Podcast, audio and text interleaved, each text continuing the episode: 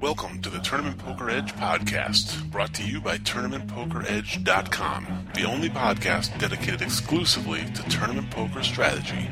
And now, here are your hosts, Ron Fez Buddy and Killingbird.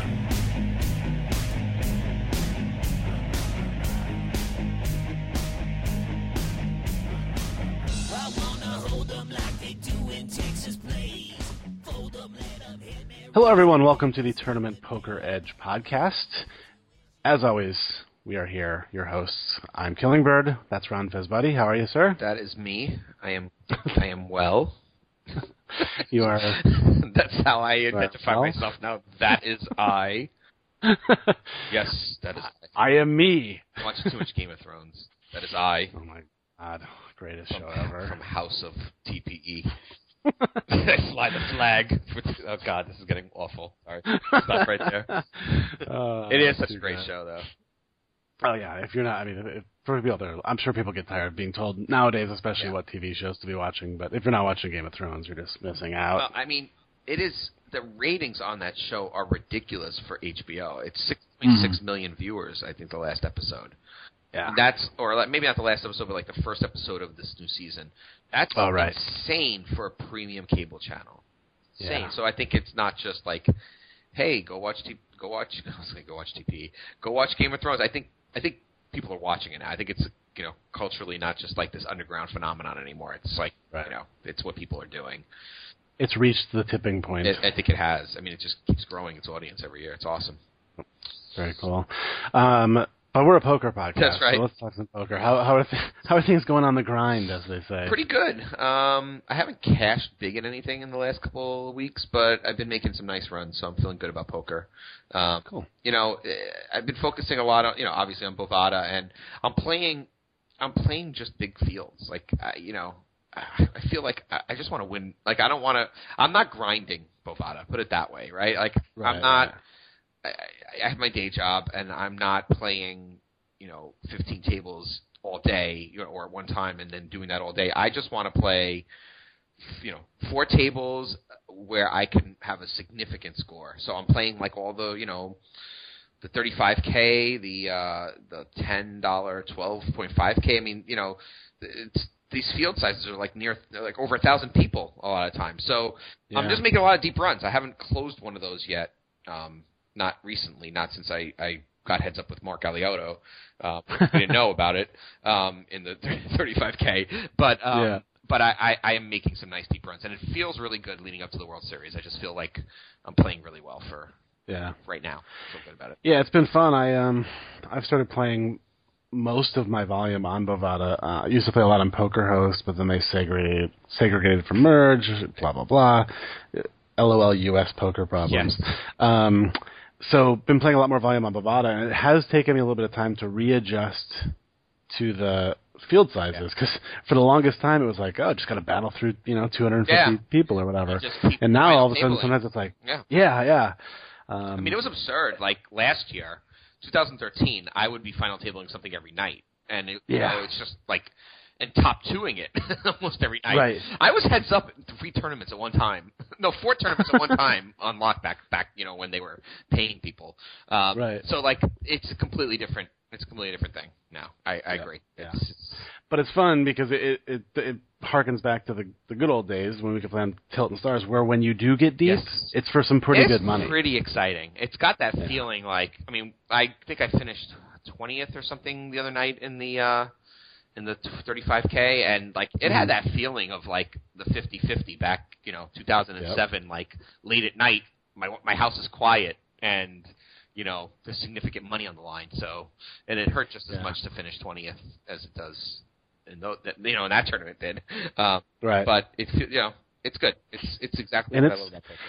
yeah, and it's pretty close to that um, big of a prize pool these days. I mean, it's a it's a 35k guarantee, but I'm actually looking at the lobby right now, and I got almost 41,000 in the prize pool tonight. So it's it's approaching you know 50-50 and the what was it the nightly 50 grand. It's approaching those Yeah. kind of numbers. First place is is like what seven point two k, Uh, 8k tonight. eight k.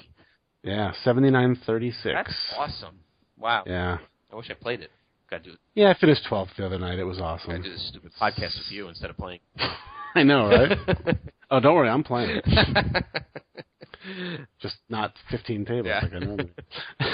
um, but the good news is one month One month from now, That's it. we'll be in beautiful Las Vegas, Nevada, Steamy Las playing some live poker. So, are you getting excited? I am very excited playing the live pokers. Um, you know, the first weekend is that Millionaire Maker, and so that's just a fantastic tournament. Played it last year. It's definitely something you know I'm looking forward to, and we think about you know it's it's silly, but there is a cachet to the whole you know World Series, and it's exciting. It's especially when you know I don't play a lot live to know that those big tournaments are coming. It's it's an exciting thing. So yeah. um, you know, just getting my Uh, I affairs look- together for that, and it's really fun. Yeah, yeah. I look forward to it every year, obviously, and uh, this year is no different. It's just it's fun on so many levels. I mean, obviously, getting to play live poker is cool. Getting to hang out with all the TPE guys, getting to meet the TPE members. Right.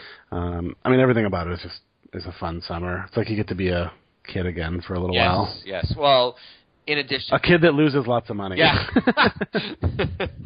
yeah. It's it's uh you know when I tell people about you know TPE and TPE House, and I mean people love it. Just like people are envious just for the guys weekendish type of thing that it is, right? Like right. you know, it's truly fun to go out there and hang out with everyone and, you know, get in the car and drive around and, you know, what is it? Bro- Brochel? Bro- Yeah. Give each other brochures. Brochelers?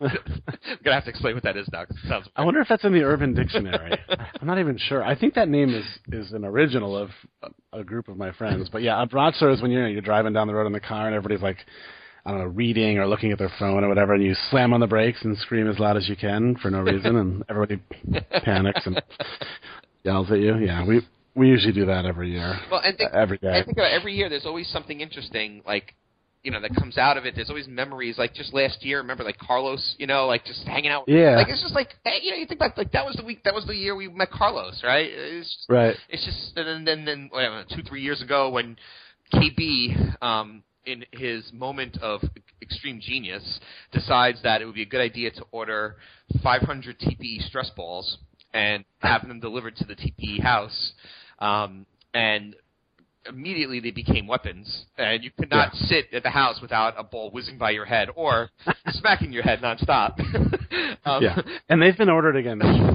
Jesus. Although I do, I am glad that we have a rule of no, you know, not no no no messing with someone's sleep. That that's that's good because you know I don't want to Yeah. live in fear when I go to bed. Um, but you can't, you know, you have to be on guard all the time. So just there's always some fun memory that comes out of it, or even the random last year the randomness of the decorating of our house. Oh yeah. like there was a Hollywood sign next to like a chalice. and we had the ghost the year before. The right? year before, see, there's always something. So people, I I enjoy it from the poke, you know, from the poker to the um, the camaraderie and just the fun guys weekendish type of, of time we have. And you know, I um I uh, I had lunch this week with a t- with a with a, a podcast listener. Um, Tom Gata, um, great guy. Mhm. Shout out to Tom. Um, he's a, a faithful listener and uh, you know, great guy. And you know, I was explaining to him, you know, about going to the World Series and playing, and it's just the whole aura and mystique of it is. Even if you've never done it, you really got to tr- go at least once and do it because it's just so much fun to you know have that to look forward to. And you know, who knows? Maybe w- someone will win a, win a bracelet. So Yeah. yeah. I don't know. I feel like I'm advertising for the WSOP right now. So. Yeah, can, if you're listening, WSOP, we do take sponsorship money, so hit us up. Um, speaking of the World Series, now's a good time to mention that we did nail down a date for a little TPE meetup. So if you're a TP listener or a TP site member and want to come hang out with uh, us and other members, uh, it's going to be May 30th at the bowling alley at Gold Coast. We've always done bars in the past, but we thought it might be fun to mix it up a little bit this year. So we're going to go to Gold Coast, uh, do a little bowling, and T Twist is uh, feverishly getting TPE bowling trophies made up. So there will be trophies on the line.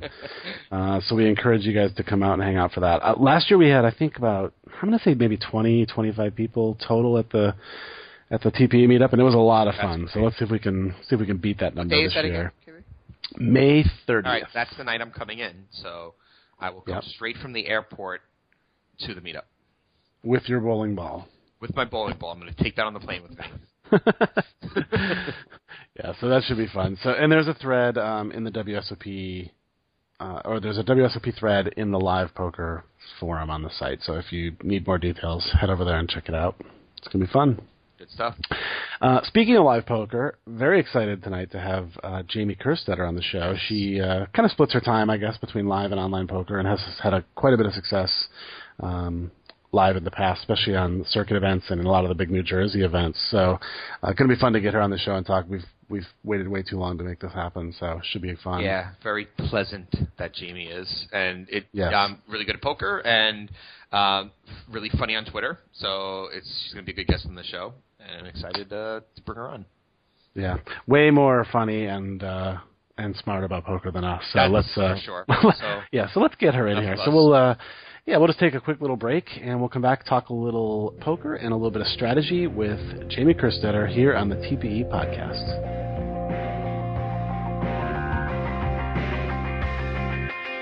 If you are looking for the best MTT training site on the planet, look no further than TournamentPokerEdge.com. Tournament Poker Edge focuses exclusively on multi-table tournaments and features some of the best live and online pros. No waiting through cash game videos looking for the occasional tournament video. Tournament Poker Edge also offers strategy articles, forums, a member chat room, and much more. So visit TournamentPokerEdge.com and start taking your game to the next level now.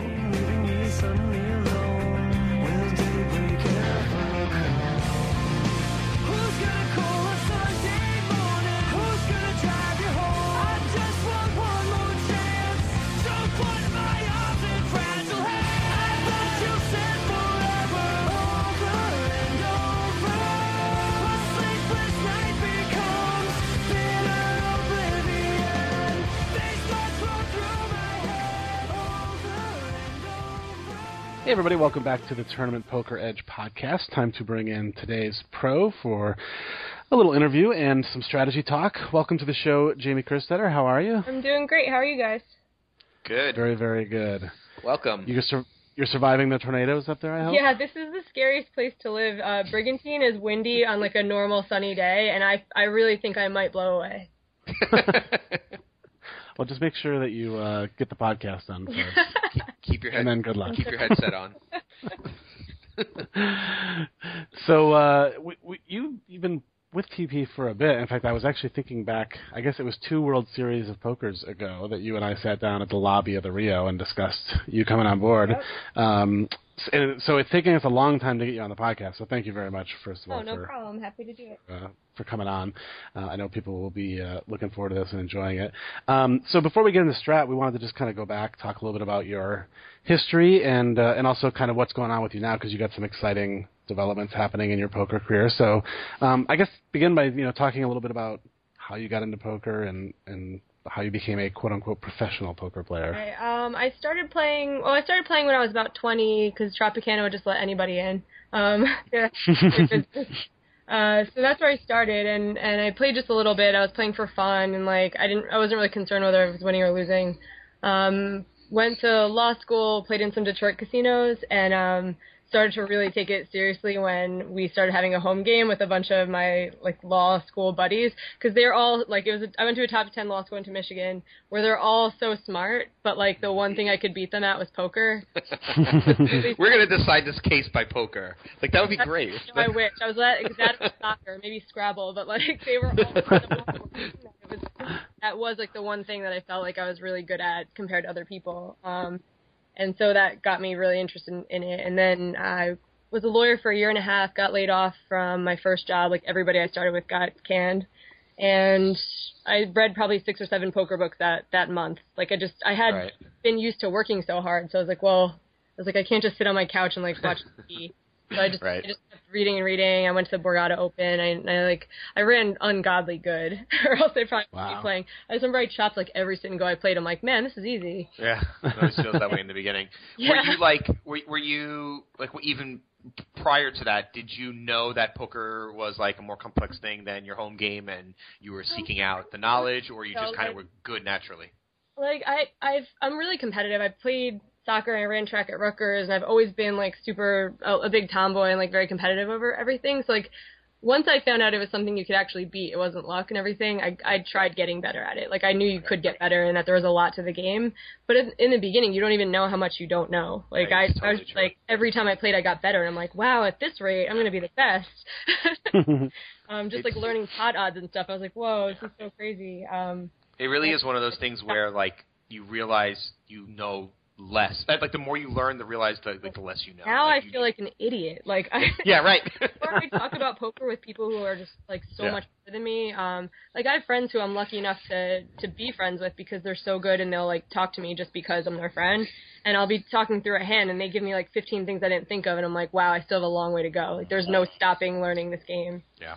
Yeah, that's uh, that's kind of the fun part about getting to be a part of TP is that you get to watch people go through that realization process, and also continue to get better and better over a long period of time. Awesome. I love I like I've just started again. I was a little lazy for a little while, but I've started coaching one on one again, um, a couple people, and it's really satisfying because most of the people who want coaching, like they they're like, okay, I've looked at all the resources on my own, and now I want like someone to look at my game and go through my leaks, and it's like so much fun to do, and it's cool when someone realizes this big leak that's costing them so much money, and you just tell them one thing. I'm like, oh, like a guy the other day, I was like, why are you c betting like 60% pot all the time? He's like, well, in cash, like we're 200 big blinds deep, and I have to c bet and protect your hand. I'm like, yeah, but this is a tournament, and you have 25 big blinds, and he's like, oh my god, you're right.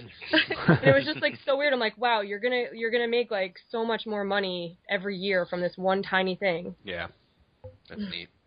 you eventually end up leaving the law practice, right? Like, what led you to kind of decide, oh, I'm going to take this so seriously? Amazing timing. I left my legal career behind one week before Black Friday. Oh, wow. Um, yeah, it was nuts because I was doing really well. I had like a 40k month on full tilt. It was big for me. Like I was on, on all my own action and like playing not that big, but just having a lot of success, running really great, obviously.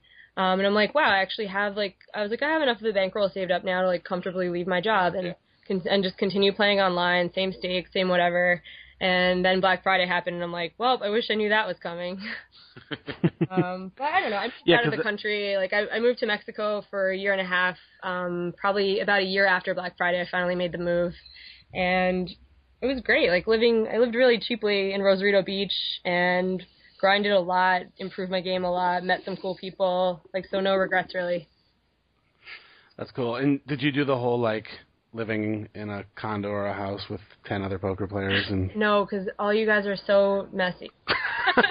like I did, I, I didn't want to be like the house mom. I've done that before in the summer. Like I'm like, Yeah. okay, I'll live with a few of my friends. This will be kind of fun, whatever. And then all of a sudden, I'm like, well, everyone else is like a like a much higher tolerance for like garbage and dirt and stuff because they're guys. They're like, oh, it's a frat house, no big deal.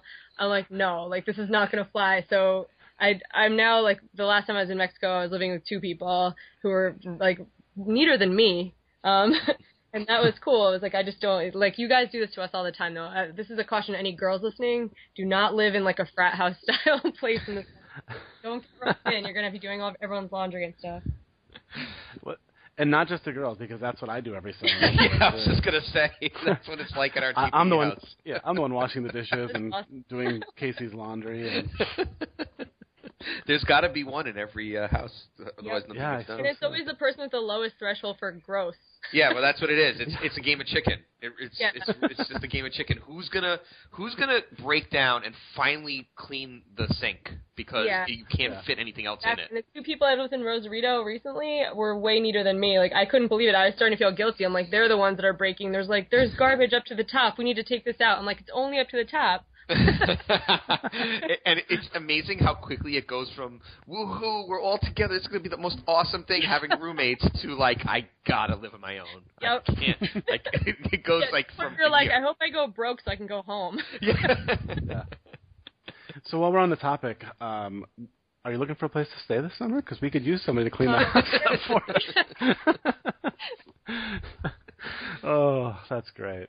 So Mexico was good, right? I, I, I mean, I know following you on Twitter and Facebook and stuff, it seemed like you were having an outstanding time. I had a, I had a couple of like really fun runs. Like uh, they were heartbreaking at the time, but like fun. In you know, looking back, like I played the 5K WCOOP, which I don't even know if I should be playing that. I thought I was like probably even EV. I was giving myself credit. The best players in the world play it, and I was Yeah. basically uh, won like I I cashed for 26k or something like that, but I got into a flip that was worth like 125k in equity. huge, huge, huge flip. Um, and one of my good friends who I talked with, Shane Schleger, um, Shaniac on Stars, uh, ended up getting I think he got third or fourth, and so that was it was just such a cool experience, like to have this like cool sweat at winning like almost two million bucks, and then having one of my friends just basically fix his whole life. Like he was. Having money worries and lots of issues and stuff and like it basically like fixed his life. I'm like, well I'm glad I got into that tournament to like have the butterfly effect on him at least. Yeah, right. you busted someone who would have busted him. So Exactly. that's awesome. Now, do would you So, consider yourself, money. would you consider yourself more of an online player or a live player at this point, or is Um, that an irrelevant question at this point? Like, I mean, right now, like, I'm I'm super lucky to have gotten the Party Poker sponsorship in New Jersey. So like, I'm I'm grinding online whenever I can. Um, but if I grind for like a week straight, like the last last week was the NJ Cup, like an online series in New Jersey, which Mm-hmm. like it was 600k in guarantees. Like it was pretty big for just being one state. Um, I I played online every single day, and then now like this week, I'm like kind of just want to go see some people. like Right. I want to go play. I don't want to play against avatars. I want to see some faces and stuff.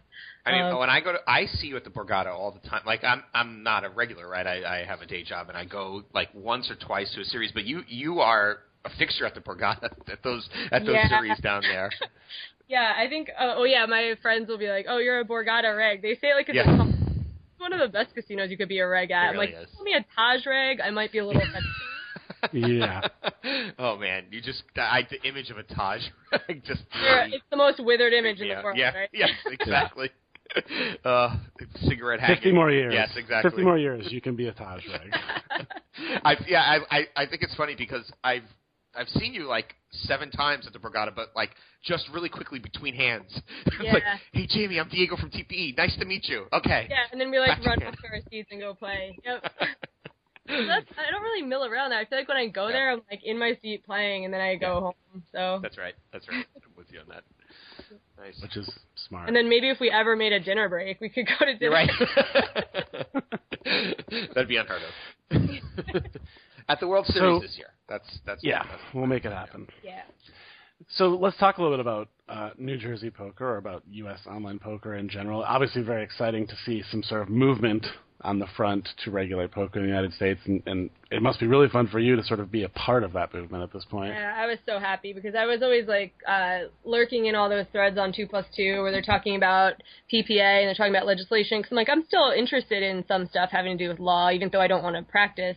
Um, and it was really interesting to keep reading about all this stuff, like all these movements happening. And then all of a sudden, I'm like, New Jersey keeps getting mentioned. I'm like, oh my god. I'm like, Yeah, please be yeah. New Jersey because I like I missed my family. When I was in Mexico, I was like, that was the one thing that made me kind of sad. Is I was like, I am missing like my nephews growing up. I'm missing like just seeing everyone and my friends and stuff.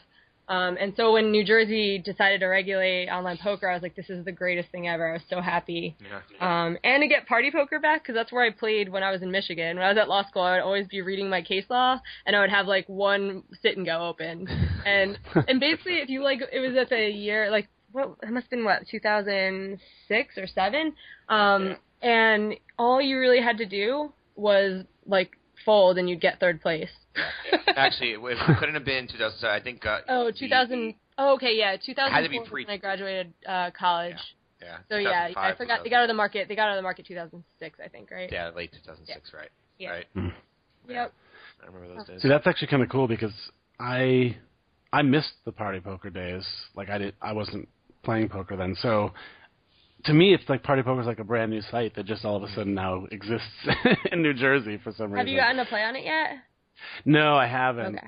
Um, I went out to Vegas and played on one of the Nevada-based sites Okay, uh, Ultimate at one Network, point. yeah. But uh, yeah, WSOP.com. okay. Um, but I haven't been able to. Actually, I don't even know if I'm trying to think if I've been to New Jersey since they I regulated. don't, I don't think you have. Yeah, I don't think so Trying to either. make you here for one of the big Borgata series because that's what I got a lot of my friends to sign up last week um, because they're here for like the 15k and they're here for uh, the 2700 and some WPT events. You know, Um, we always do like a TP thing. We we always do the TP thing around the World Series circuit, but I, honestly, I think in in Atlantic City. But honestly, I think we should move that to more of a Borgata series. They're just they're bigger at this point. Yeah. the, the World Series. And it's a nicer place to hang out than It going is. to Paris or something, in my opinion. Absolutely, For sure. Yeah, I'm totally. I have images of the party poker tables burned in my head right now those days. Their skills used to be so great too. Do you remember the one that was like, "Don't have anyone to play with," and they show a guy like blowing up a, a blow up doll, and he covers her, and they're like, "Ooh, party poker." All right, I have I have an old school party poker uh, memory. Do you? Rem- I, I don't know what if were you playing tournaments or just sit and goes back then? I was just playing sit and I was, I was Oh. one tabling sit and goes. I, it didn't even occur to me to play more than one. That's how bad I was. They had a bug in their software when you were all in during a rebuy, you could you could double rebuy again. So, Okay. so every time you jammed in a rebuy, you could double rebuy, and then Right. they had they had like a dollar rebuy. So it was insanity. Like you would. Oh yeah, everyone's trying to lose their chips so that they. That's can, right. well, dude, all you have to do is just go all in, and you could double Yeah. rebuy, and so everyone. Oh, so then you might win. then you too, might win right? too, right? So it was it was Wow. insanity. Like, that was a fun that was a fun bug. Yeah, that's pretty great. I wish they'd bring that one back. I'd be just I- going. Yeah. I don't even know how. Like, I would play that and be like three thousand people, and like I had no idea what I was doing, and I get like twelfth place. Like, like, and, and and one time I got eighth place, and like I couldn't. like that was the first time I had the pain of a final table, Yeah. and finishing eighth of that, big of a field you size. a little secret. Nobody knew what they were doing. No one knew what they were doing. I wish I could just transport back and And exactly. Like I wish I was a harder worker when nobody else was working hard at poker. Because I, if I had known that it was like such a profitable thing, like I feel like Yeah. there were a few people who really knew what exactly that they were doing, and they Yeah. probably made couple million bucks in the first few yeah. years. Yeah.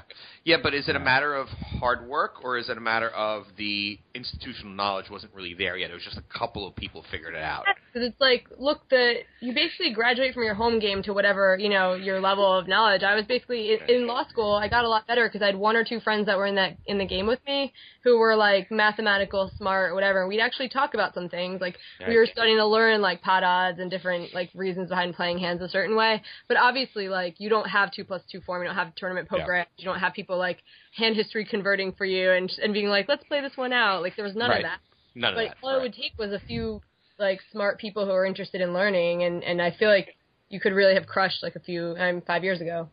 Well, that was even true if you were on two plus two, like I'd say seven or eight years ago. Like when Ansky wrote his post on restealing. I don't know if you recall that, but like that, like there was a post where Ansky wrote like, the, you know, why restealing, and that was like the first time I, I heard about restealing. It was like 2006 or so, and like that, you you put that into your play, and for like seven months, Yep. like you crushed everyone. even c betting, not even Yeah. kidding. Like c betting was like a revolutionary thing at one point. They're like, but right. you didn't hit anything. You're gonna bet? right. I have the same. I had the same sort of experience with um, Shaun Deeb's Guide to 180. Yeah. Uh-huh. Like that post on two plus two. That's right. much changed my life, and then everybody read it, and then That's it didn't work anymore. Like, can you? I mean, now it's like people share knowledge with each other. Like, I still have. I mean, if I came up with like this groundbreaking thing, I might tell it to the people who I coach and to my friends. I'm not going to put it on Yeah, something where 2,000 people are going to read it. yeah. But It's it's, too competitive that's how now, it was yeah. back in the day. Two plus Yeah. two was smaller. It was like a tiny community of friends who know each other. Really. Right. Well, Now- I don't know if you remember Bond 18. Uh, he wrote his post on things I've learned. I don't know if you remember those, but there were like Yeah. 18, 18 posts, and like his first seven were. They weren't like I don't think he he didn't invent the stuff in there, but he really categorized and, and collected the kno- the knowledge well, and he put that out there, and that really helped me and a lot of people. Just like I remember having his stack size um, guidelines open during Uh-huh. tournaments, and I'd be like, okay, I have th- 38 big blinds now. What is Well, the yeah, standard stuff? Can you imagine if um nobody like started circulating Nash shoving ranges? Right. If if Oh, that was yeah. something you had that nobody else had, Oh, um, my God, how much right. of an edge you'd have? You'd look like an idiot because you'd be shoving like queen six from the small blind with like nine big blinds. People would be like, "That's not plus EV," and you'd be like, "Yes, it is. I got my Yeah, first start." Yeah. Like, but you would have it. No one else would. That would be such an amazing thing. And there has to still be like in some smaller way. Like I don't think there's gonna be like this groundbreaking tool that we don't know about, but like there has to be in some small way these like little edges that people are starting to have like that they keep to themselves because I think I mean not to be selfish but you don't want to teach people how to beat you so if you find some if you Yeah. spend the time like um evolving your game so that you learn something new like maybe Right, share right. it with your one your little circle that shares all the stuff with each other but like I, I'm not gonna be posting on two plus two Well, I, I think Yeah. I think that the community recognizes how how um, how much of an edge there was at one time and how much has gone away. So they're not willing to share it Yeah. like they, they- you know, be collaborative like they were. But I, you know, if you think about it, it's just about not. I'm, I don't want to use the word countering the common plays because that's not necessarily profitable, but finding ways to finding finding profitable ways profitable ways to play against what everyone's doing mm-hmm. is really where you'll find your edge. And if everyone is doing Nash equilibrium, or I mean, I guess it's hard to be Nash equilibrium, but you know, Yeah. if everyone is c betting, you know, or everyone is re-stealing, it, that is now what the norm is. Just like the norm used to be not to bet and and, Right. and not to re-steal. Say So now, to like just- have your delayed C betting. There's ways to count. Like it's just always That's that right. is so cool. That was like once That's right. something becomes like somewhat solved, then people react to it, and then all Right. of a sudden it's not the best play anymore. Now you have to figure That's out right. a way. Um, and I think, I mean, that's what TP is good for, though. Like, you go through the forums and stuff, and like people come up with ideas, and they ask about hand histories, like the ones that we were talking about. And it's like, you know, decide to run these crazy bluffs, like finding any way to get an edge, and like it, That's it right. still exists. Like there are still ways to win win at poker. Like I'm sick of these essays about poker's dead, blah blah blah. I'm like, you're the ones killing it. Yeah. Not to play because it's dead. Like, what are you doing? Right. Right. Yeah. That, that's absolutely right. Well, I think about it. So there was no c betting, then there was c betting. Now mm-hmm. that then there bec then there was floating, right? Then, Yeah. then it's like now now the play is out on the river, and so like you know it, The it's over shoving the river. Yeah. That's right. So it just keeps evolving, and you just mm-hmm. have to kind of keep up with it and figure out where it is now, and figure out what the edge is for that particular movement, and Yep. and Yeah. keep going from there. So that, You I mean, and that's what I love about it. Knitting is always in style. That's right. Well, that was it Thank too. you. Preach it. Yeah. Uh, okay, you just made KB's day, by the way. well, ra- ra- the pre-flop raise sizing is the perfect example, right? Like it used to be 3x, everything was 3x, then it was 2.5, then it was 2. Now everybody's going like the other extreme. Like now it's like all the all these like sickos are 4.5xing, and it's like what? Think Are we going back? I mean, this is something I guess I should I could say it because it's not like people wouldn't notice if I did it live anyway. But that was something where I'm like I'm making a conscious effort to vary my raise sizing based on position because it doesn't make sense. Like why would I ever two exit under the gun and two exit from the button? I'm like Right. your play is like vastly different from those two spots. I'm like why not three x under the gun, two point five x middle position, and min raise the button when you want the blinds to play against you out of position. That's right. Mhm. That's right. So Yep. Yeah, that's a very good point. So, speaking of uh, competition and the play and all that good stuff, how are you finding things? Uh, you know, grinding the Jersey sites, per party poker in particular. You know, Uh, it- it's great. it is what we're talking yeah. about now. When, when we were talking about party poker, like missing it and wishing we were around for like when it was so easy, this to some extent is like that because there's people playing for fun, and Yeah. I felt like when I was playing on Stars a lot, um, you have to go to really low limits to have people playing for fun. Um, Mhm. Here it's like around maybe like six or seven at night. I just see all these screen names that aren't regs. They don't play during the day. They don't really like grind super hard. Um, they'll be sitting at one, two cash games, and they'll be in the bigger tournaments and stuff. So they're definitely it, it is a much softer field than the international sites. And I'm thinking like when it starts linking, like they have their eye on Pennsylvania. There's been rumors about California. Like it's all it's all rumors right now, but I just think that'd be amazing if we could link up these like huge field, uh, huge like recreational playing fields. Yeah. yeah, Because right now, like they're already getting they they uh, came very close to meeting the 200k guarantee in Wow. one state last Sunday. They were only off by like 30k, and they crushed all the other guarantees, which like I was pretty shocked about. And we're Wow. literally just this one state. So I'm like, we get California, Pennsylvania, like link with Nevada as like a smaller market. Um, I just think it'll be much more profitable than international sites are for the like average. Not even like I'm like I'm not you know a crusher or whatever. I'm like I consider myself a good player, but I'm not like you know uh, like top 0.001 percent in the world in, in tournament player and cash games, and I'm doing fine. So it's like you take just you know decent regs are going to be able to clean up um, if, this, if this goes more widespread.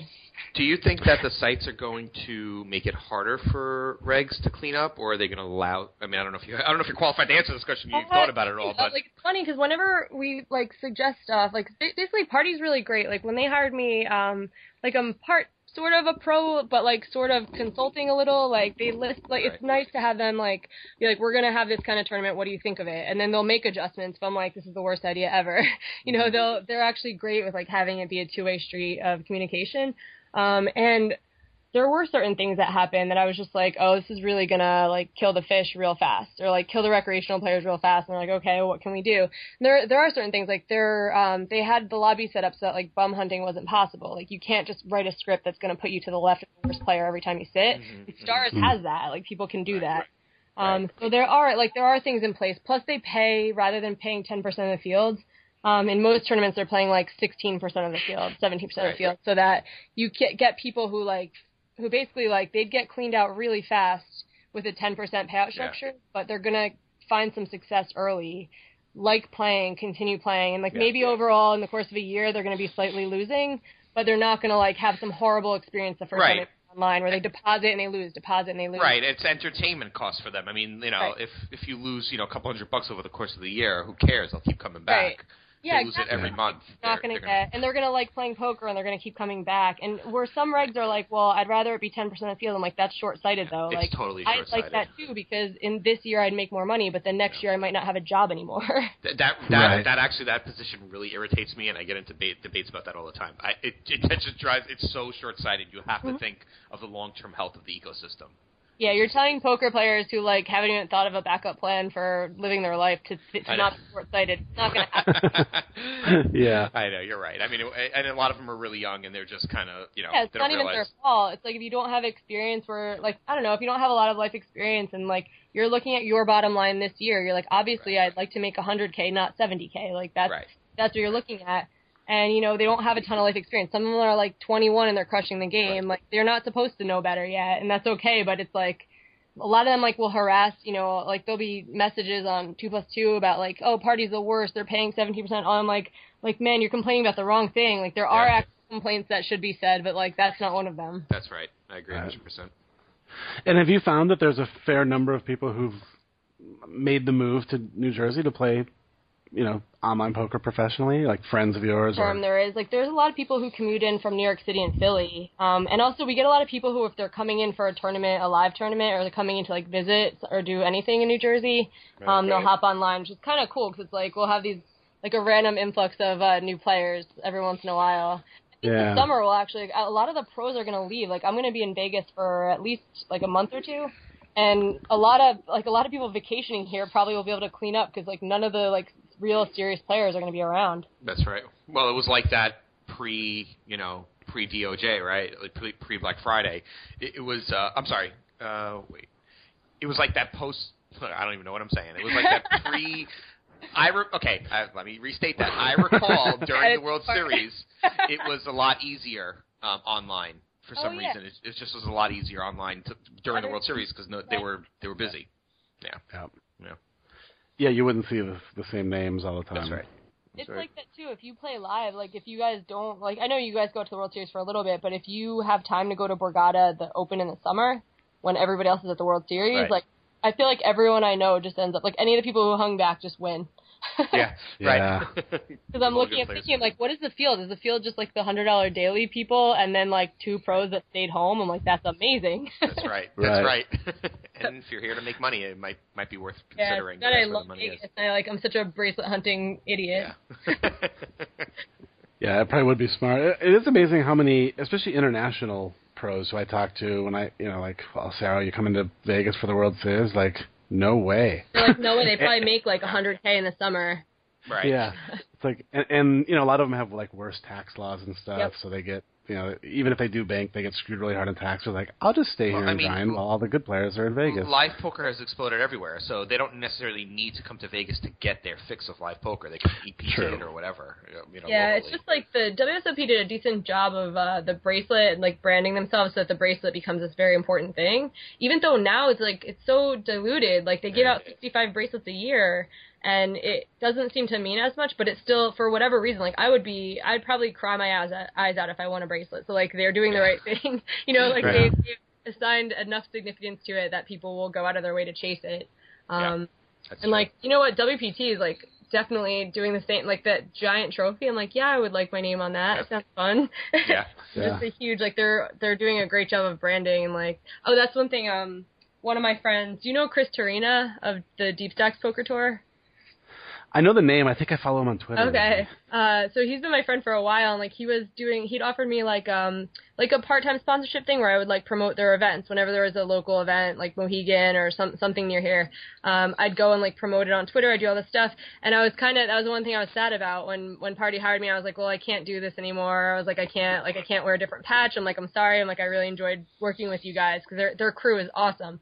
So I just found out that they partnered with WPT to have like a mid stakes poker tour, Right. and WPT are partners. So I'm like, oh my god, I can like hang out with them again. Yeah, I just saw that. That's actually really exciting That's for going to be mid-stakes. huge. They Yeah. they're all over the place. It's international. I'm Yeah. sure a lot of the stops will be in the U.S., but they're like he already had expanded their tour like all over the place, and then WPT nationals were taking place in like every fun city in the world. Yeah. Um, so that's going to be pretty cool. And it's like, and most of the buy-ins I think they're going to be eleven hundred dollars. So it's like kind of reasonable for local players, which I think is Totally. great pros who want to take a shot at some of these events because Yeah. you'll get some Right, easier fields. That's really smart. I mean, you look at the success of this World Series poker circuit. You know, you, you go to some place like St. Louis or North Carolina, Mm-hmm. for example, and you offer some like five hundred dollar buy-in events, three sixty fives, whatever.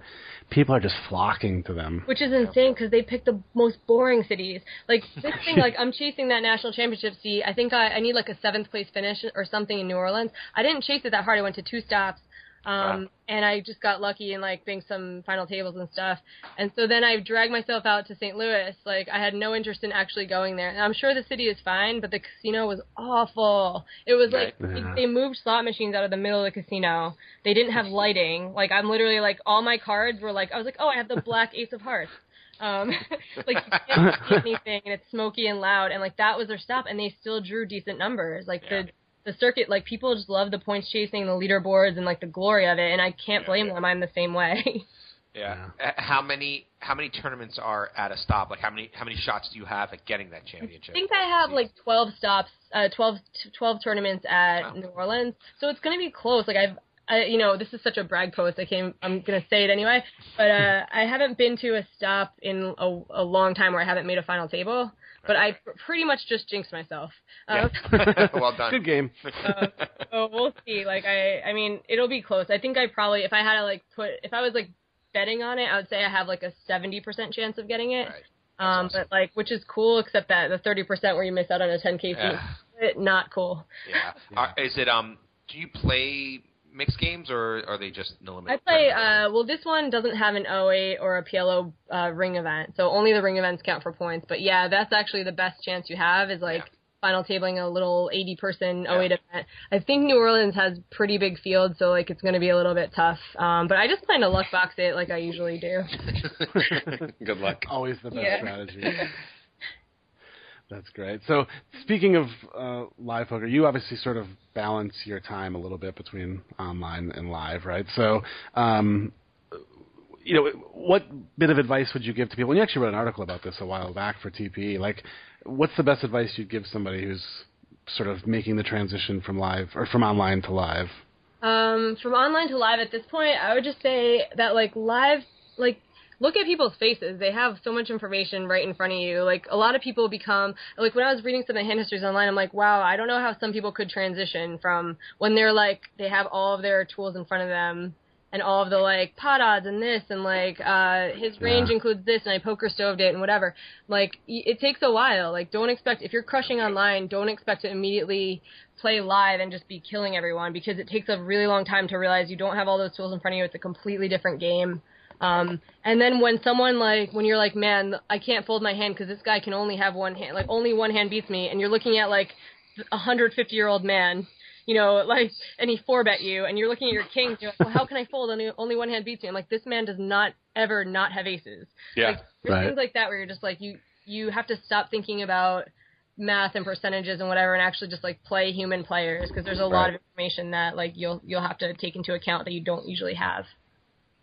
Yeah, and remind yourself that you can't just reg another ten tournaments that Like, day. Man, that's always rough during WSOP. I, I used to transition right from Scoop and go to WSOP, um, and it was brutal because I'd just be like, I'm I've been a robot for ten days, whatever, playing you know 15 screens, 16 screens, and like always something huge is coming up. It's like you bust, you're like, okay, getting over it, fire up the next Right. one, whatever, um, and then you come to this like one live event, and you have to kind of forget that variance exists or you'll go insane. Like you can't even Yeah. like if I really thought about it, if I sat down before the WSOP and was like, all right, well, I just played like 600 tournaments last month, um, and you know, and like I understand that variance is whatever. This month I'm gonna play 20, but I'm gonna play it for like 10 times the amount of my normal average buy-in. And Right. What happens? Like what? You have to be insane.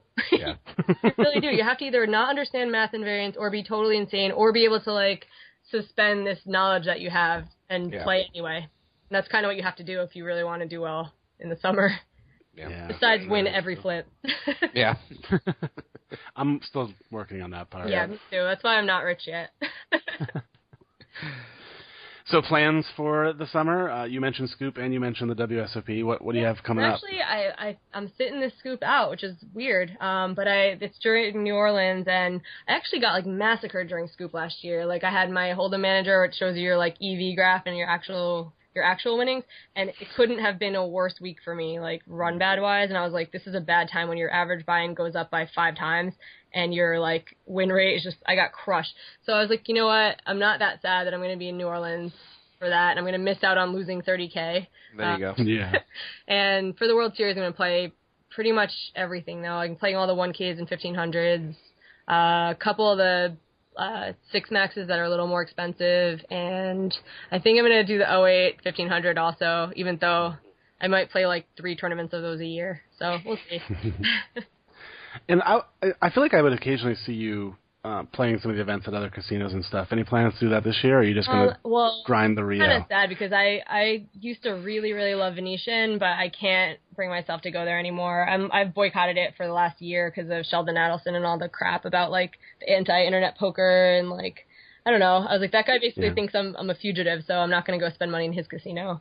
Um, Right. But Party and WPT just got a huge event at Aria. It's July 1st to the 7th, I think. It's right Yeah, right before the main event. Yep. A one million dollar guarantee for five hundred dollars, and they have like six starting dates. So Yeah. I think that'll be fun. Like I love that casino is probably my favorite one. I actually like the Rio, but only for like sentimental reasons, like the runs I've had there and stuff.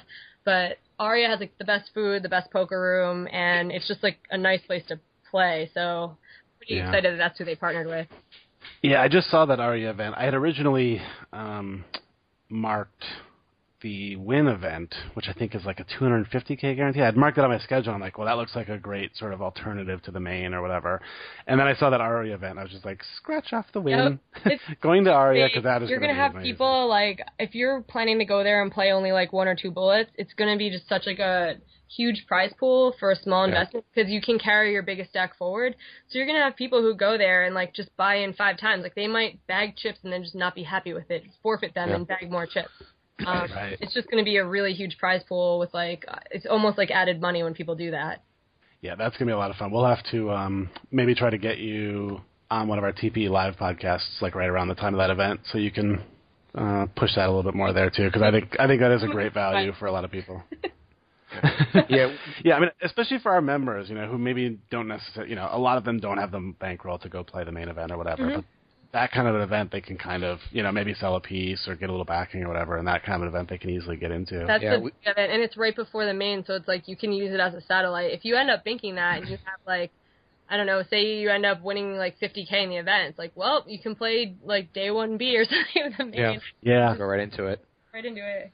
Yeah, we usually corner you for getting onto TP live right after you have a bad beat to bust out of a tournament. That's usually how it works. So Oh, they're wow. usually really fun and positive uh, My sessions. worst bad like that's what anyone want. Like you'll be walking out with like so sullen with like the worst expression ever, and someone's like, "Hey, so I had this hand history I wanted to ask you about." Must be like, a jerk because like I feel like that's the time. I'm like, how do people not have the, like the live reads going? Yeah. Where this girl does not want to talk right now. Yeah. Yeah.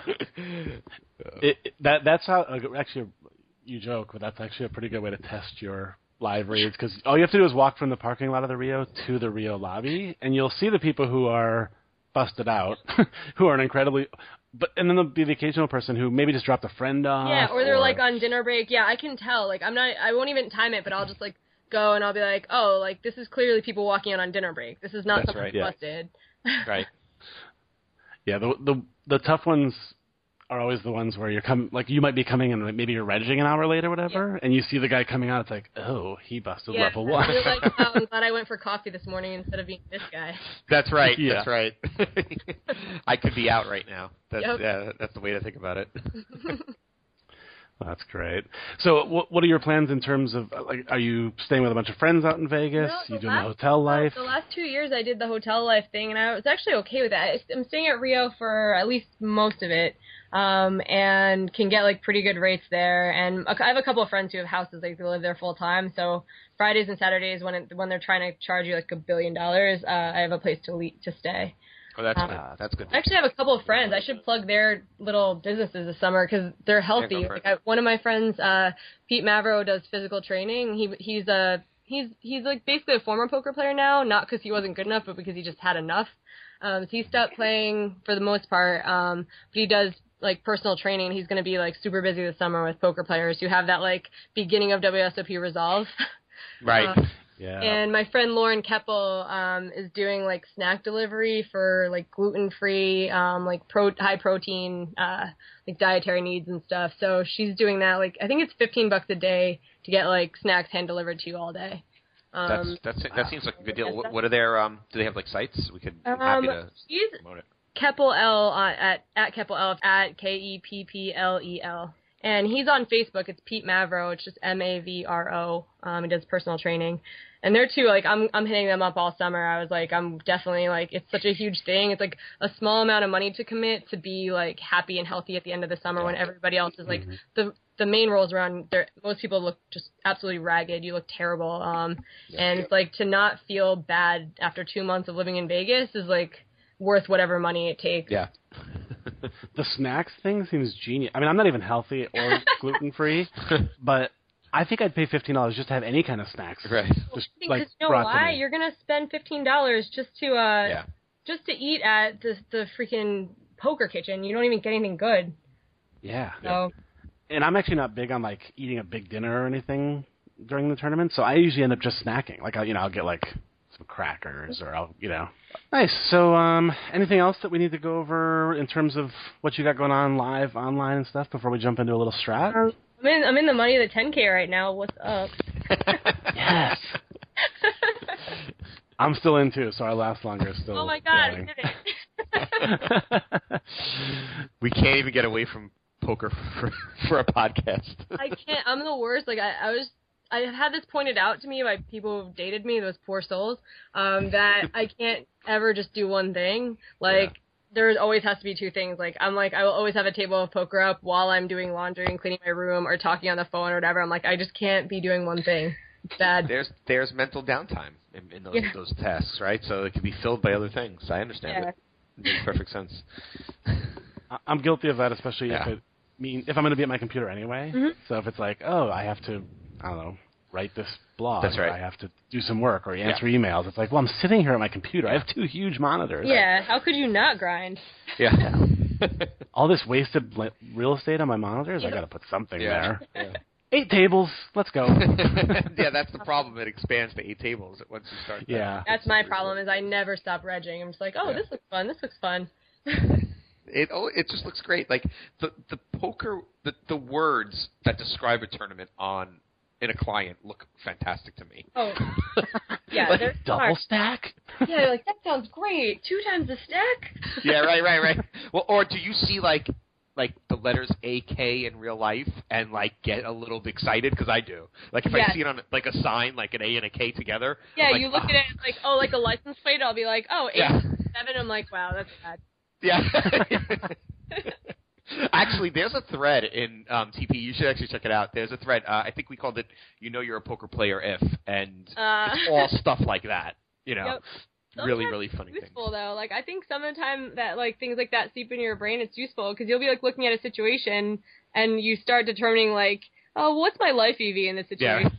Like you start. I feel like poker players, it's like the the way it like morphs your brain into being a little more logical. Um, it makes you start like considering like pro and con lists a lot and like, oh, That's what's true. gonna cost me in my my life EV? Yep. What's the But it- value of it? It's Yeah. risk reward. You know, like all those things. Yeah. Yeah, don't bring it into relationships. People don't like that shit. Yeah. I'm like, well, I like you, but life EV wise, it doesn't really make sense. um, all right, so yeah, let's uh, let's jump into a little strategy. Uh, so Diego, you want to take this first hand? Yeah, which one do you want to do first? Eight. Let's do the aces. aces. Okay. So, um, this is a hand in the TPE forum. We'll post it in the uh, the thread for this um, podcast.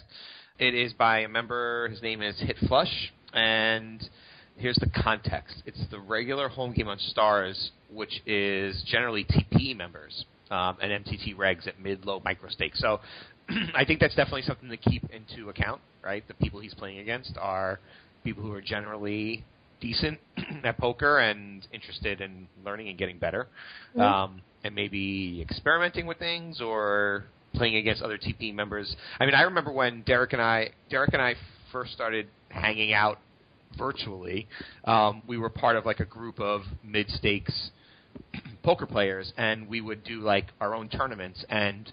Those were always like crazy because everyone was trying to level each other and three and four and five betting and Mhm. you know because it was low stakes, but it was also against good players, so you could test stuff out. So there's a little context there. And there's all the bragging rights. That's how that's, That's how right. I started getting the most into it in law school because right. it just added another level of like competition. I was just like, oh, I want to be the best player in this game That's with like people I play with all the time. That's right. That's right. So that that might I don't know if that plays here, but just keep that in the back of your mind. Um, Ten players in the game, so we start five handed on two tables, and when we lose one player, we go to full ring.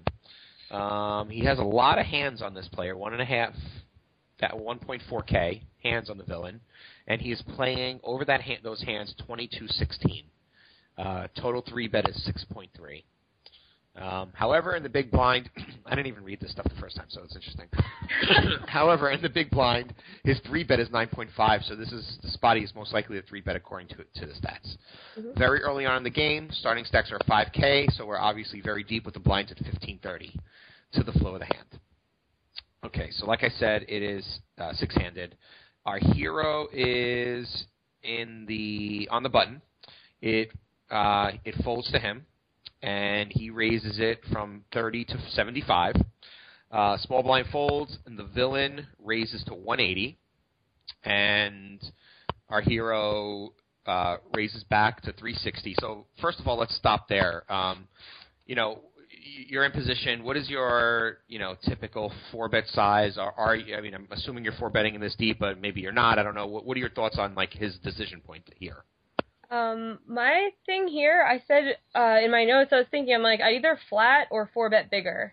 Right. Um, the reason is because you're so deep that you don't want to. You want to do one of two things. You either want to conceal the strength of your hand, um, and let this person take control of the hand out of position. Because out of position, they're putting themselves into a, a pretty bad spot, and it'll be hard for them to beat your pair of aces, and they're going to have no idea what you have when you just Right, flat. Um, so I would either flat or I'd four bet bigger. I think four betting small is a mistake. Um, you're so deep here, and you're basically announcing I have a very strong hand, um, and you're inviting them in for a flat, and they can punish you when they can beat one pair, basically.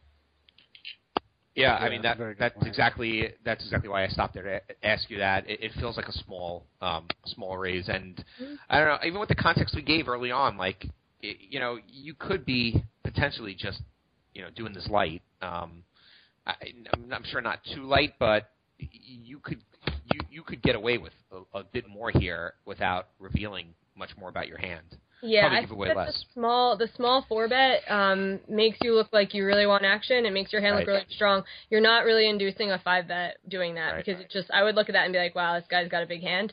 Um, Right. So basically, like I so yeah, well. As he played it, um, you put yourself in a really weird spot with the board texture because when you're making this like mini four bet, um, and the board comes out like that, like what's the chance that you really that you really hit a big part of that board? Like it's not very big. So then when you decide to c bet it two, you're opening yourself up to a big check raise um, some of the time.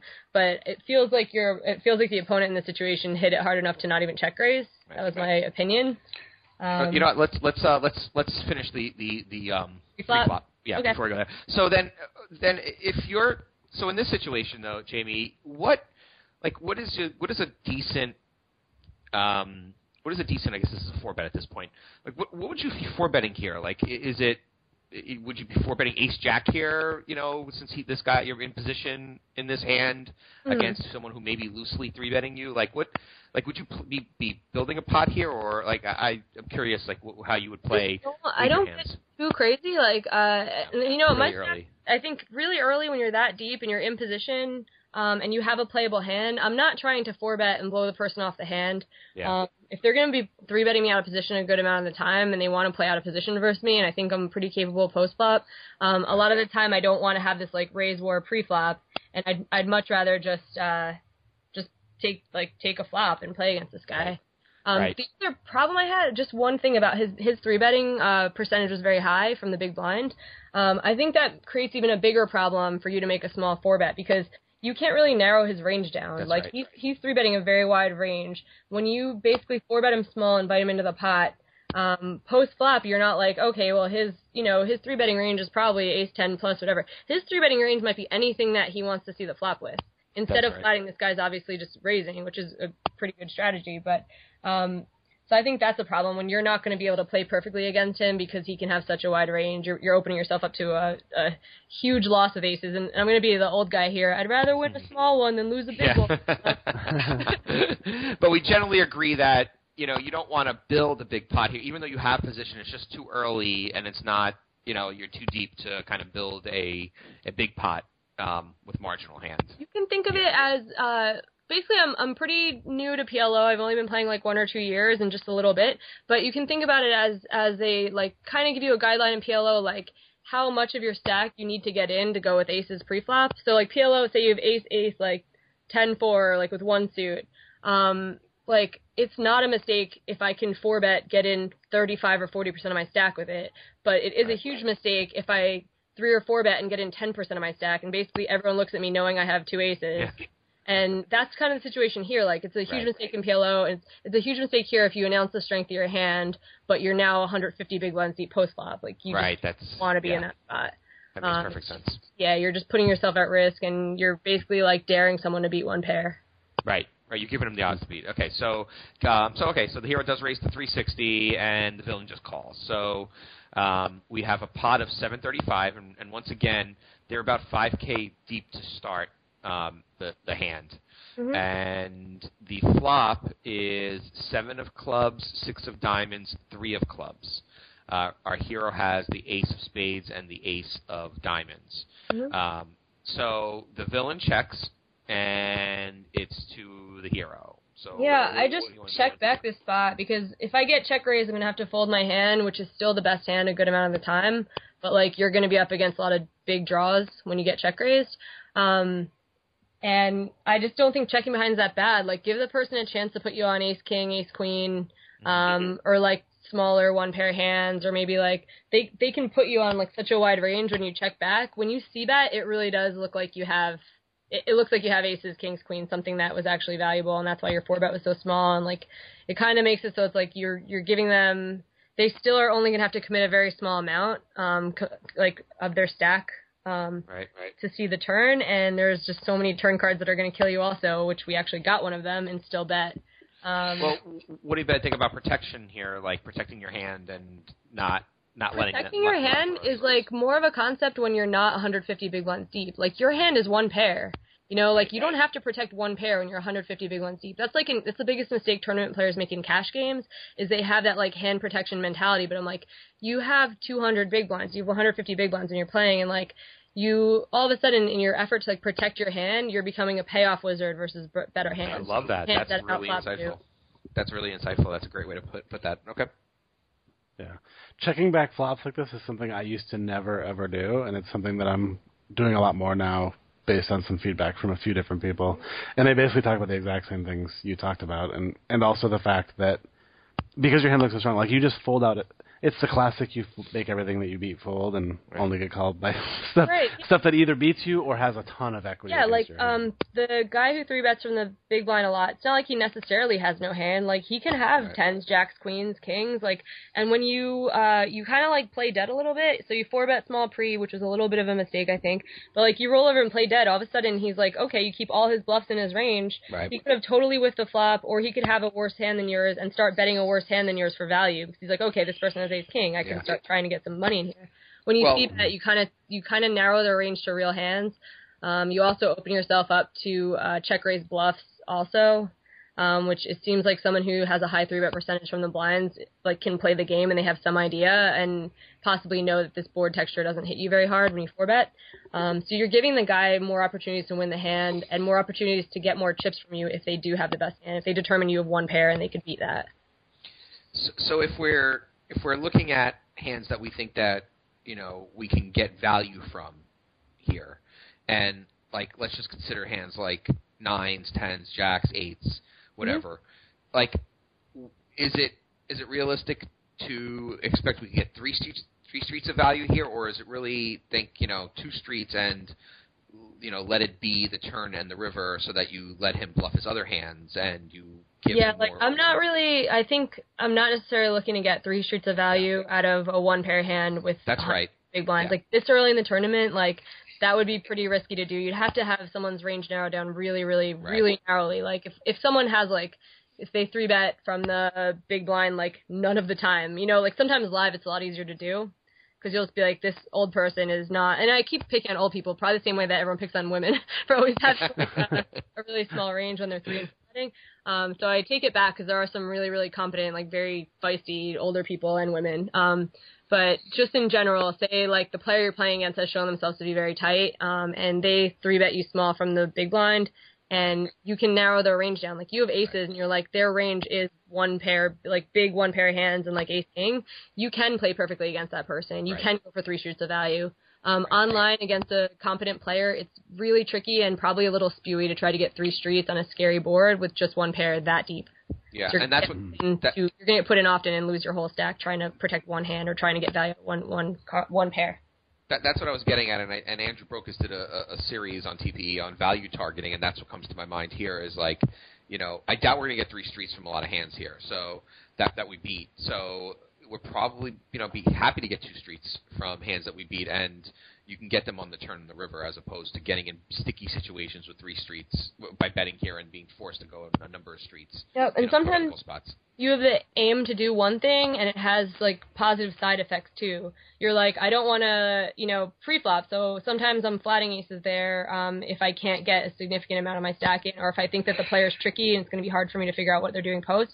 Um, sometimes, you know, I'll think, all right, I'm going to just disguise the strength of my hand, and it'll have this like positive side effect of like Right. this person thinking, oh, when I flat, I can't possibly have anything, and like Right. all of a sudden he's trying really hard to win post flop after having whiffing because he was the three better. Like you get a lot of people being like that. They're like, Yeah. "Who was the three better. I deserve to win this hand, and they'll just That's right. fire three barrels into you with a worse hand. They'll value cut themselves when they think they're value betting, and like there's a lot of things that happen when you when you think you're doing something for one reason and it's the right play. It can have like five positive side effects that you realize later. Right, but but and this this will seem obvious, you know, obviously to you, but I think for for listeners and, and people who haven't thought this way, like consider what your how your actions look to the opponent in this hand. Then when Mhm. you're not, you know, when you're just calling um, instead of instead of four betting, like then what does your range look like? What do you what do your you range is like you everything, you know. Right. Like you're 150, 170 big blinds deep, and you raise and you get three bet small from a blind. Like my range is literally anything. Right, like right. anything that has hope of flopping two pairs. That's literally any two cards. Hmm. Um, and like aces is probably the one thing they think you don't have. So Right.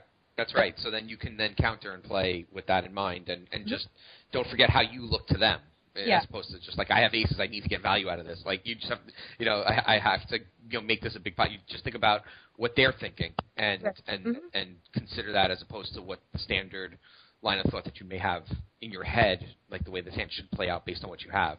Mhm. Put yourself in their position. So, okay, so let's go to the turn then. Um, so, oh wait, did we even say what happened? So villain checked. Um, the hero bet 360. Um, Mhm. So he bet, you know, approximately half the pot. Um, so you know, I think you made clear you you would check back here, um, but he bets half the pot, and I'm presuming, you know, he wants to, you know, I'm going to put the quotes in the air, charge for draws um, by betting half the pot, uh, and the villain calls. Mhm. Um, okay, so we go to the turn, and so the board is seven of clubs, six of diamonds, three of clubs, and the turn is a five of diamonds. So it's really a sticky board. I mean, this is really a, a, a tough board now. It's like an awful board. If fi- I guess five of clubs would be the only, the, you know, the, what the other, or the eight of worst clubs would be the worst card here, right? Um, so with that board, the pot is fourteen fifty five, and the villain checks to us. Mm. So now, uh, now what are you thinking? Um, I'm checking back. It's like Yeah. it doesn't Yeah. matter what I did on the flop in the situation. Like Right. if say we checked back the like say we check back the flop to try to get more value uh, in our hand later. Um, Yeah, this is still a turn where I'm just like, okay, you got the worst turn ever. Like you don't need to. Uh, you know, you had aces and like shed one single tear for your aces. Um, that you're not going to win a huge pot with them, but like it's not Right. going to be a spot where you win a huge pot off the other guy. Like it's just not possible anymore. Um, so at this point, it's like you should just be pot controlling and determining if this person is going to bluff into you. Um, it's a spot where like you can. I mean, I I admire someone who's still going for value. Um, and if you're against someone who's like terrible and will never fold an overpair in in their life, then like yeah, go for value and it's fine. And if they resist, then fold. Um, but in this spot, I'm just like I I can't even tell a believable story anymore. You know, like I Yeah. four bet tiny pre, I'm, I'm repping a big hand, um, and now all of a sudden I want to bet every street, uh, and it's just like, well, what hand can I possibly have? Like, there's just not many, uh, there's not many believable hands you could tell here that aren't like susceptible to a check raise that blows you off it. Right. Um, if he check raises, are you going to pile? Like, it makes no sense at all. There's no hand you can have. So it's kind of like if you get check raise, you just have to fold. Um, and you know, and like sometimes you make a bad fold, but like that's okay. It's like you're better off making a bad fold in a small pot than like making this hero shove, um, and being wrong. Right. Is there any merit here um, with the hero being in position? Is there any merit here to betting smallish so that in hopes of getting, just getting checked to on the river? Um, it, on this board, I just wouldn't do it, and like I I do that a lot live. Like I probably shouldn't even talk about it, but but like a lot of times when you like basically just you're you're inducing a check on the river, you're betting some tiny amount on the turn just to still like seem interested in the hand and not to induce a bet out of the person. Like where I think I have, you know, I I think I probably have the best hand, but I really don't know. Like I'm really not sure. Um, a lot of the times, like when you're in position, you could just make like a 30% pet, uh, pot bet on the turn and induce a check on the river, and then all of a sudden, like you can decide whether you can get value out of your hand, or you can decide whether you want to check back at that point. Um, and that's something that's like very useful live because there's a lot more reads involved and stuff, and there's also a lot of weaker play where like people will be like, oh, she's still betting, she must have it. All right, I check. But like here, it's like the board is so wet and scary, and like it's very hard for you to have a straight.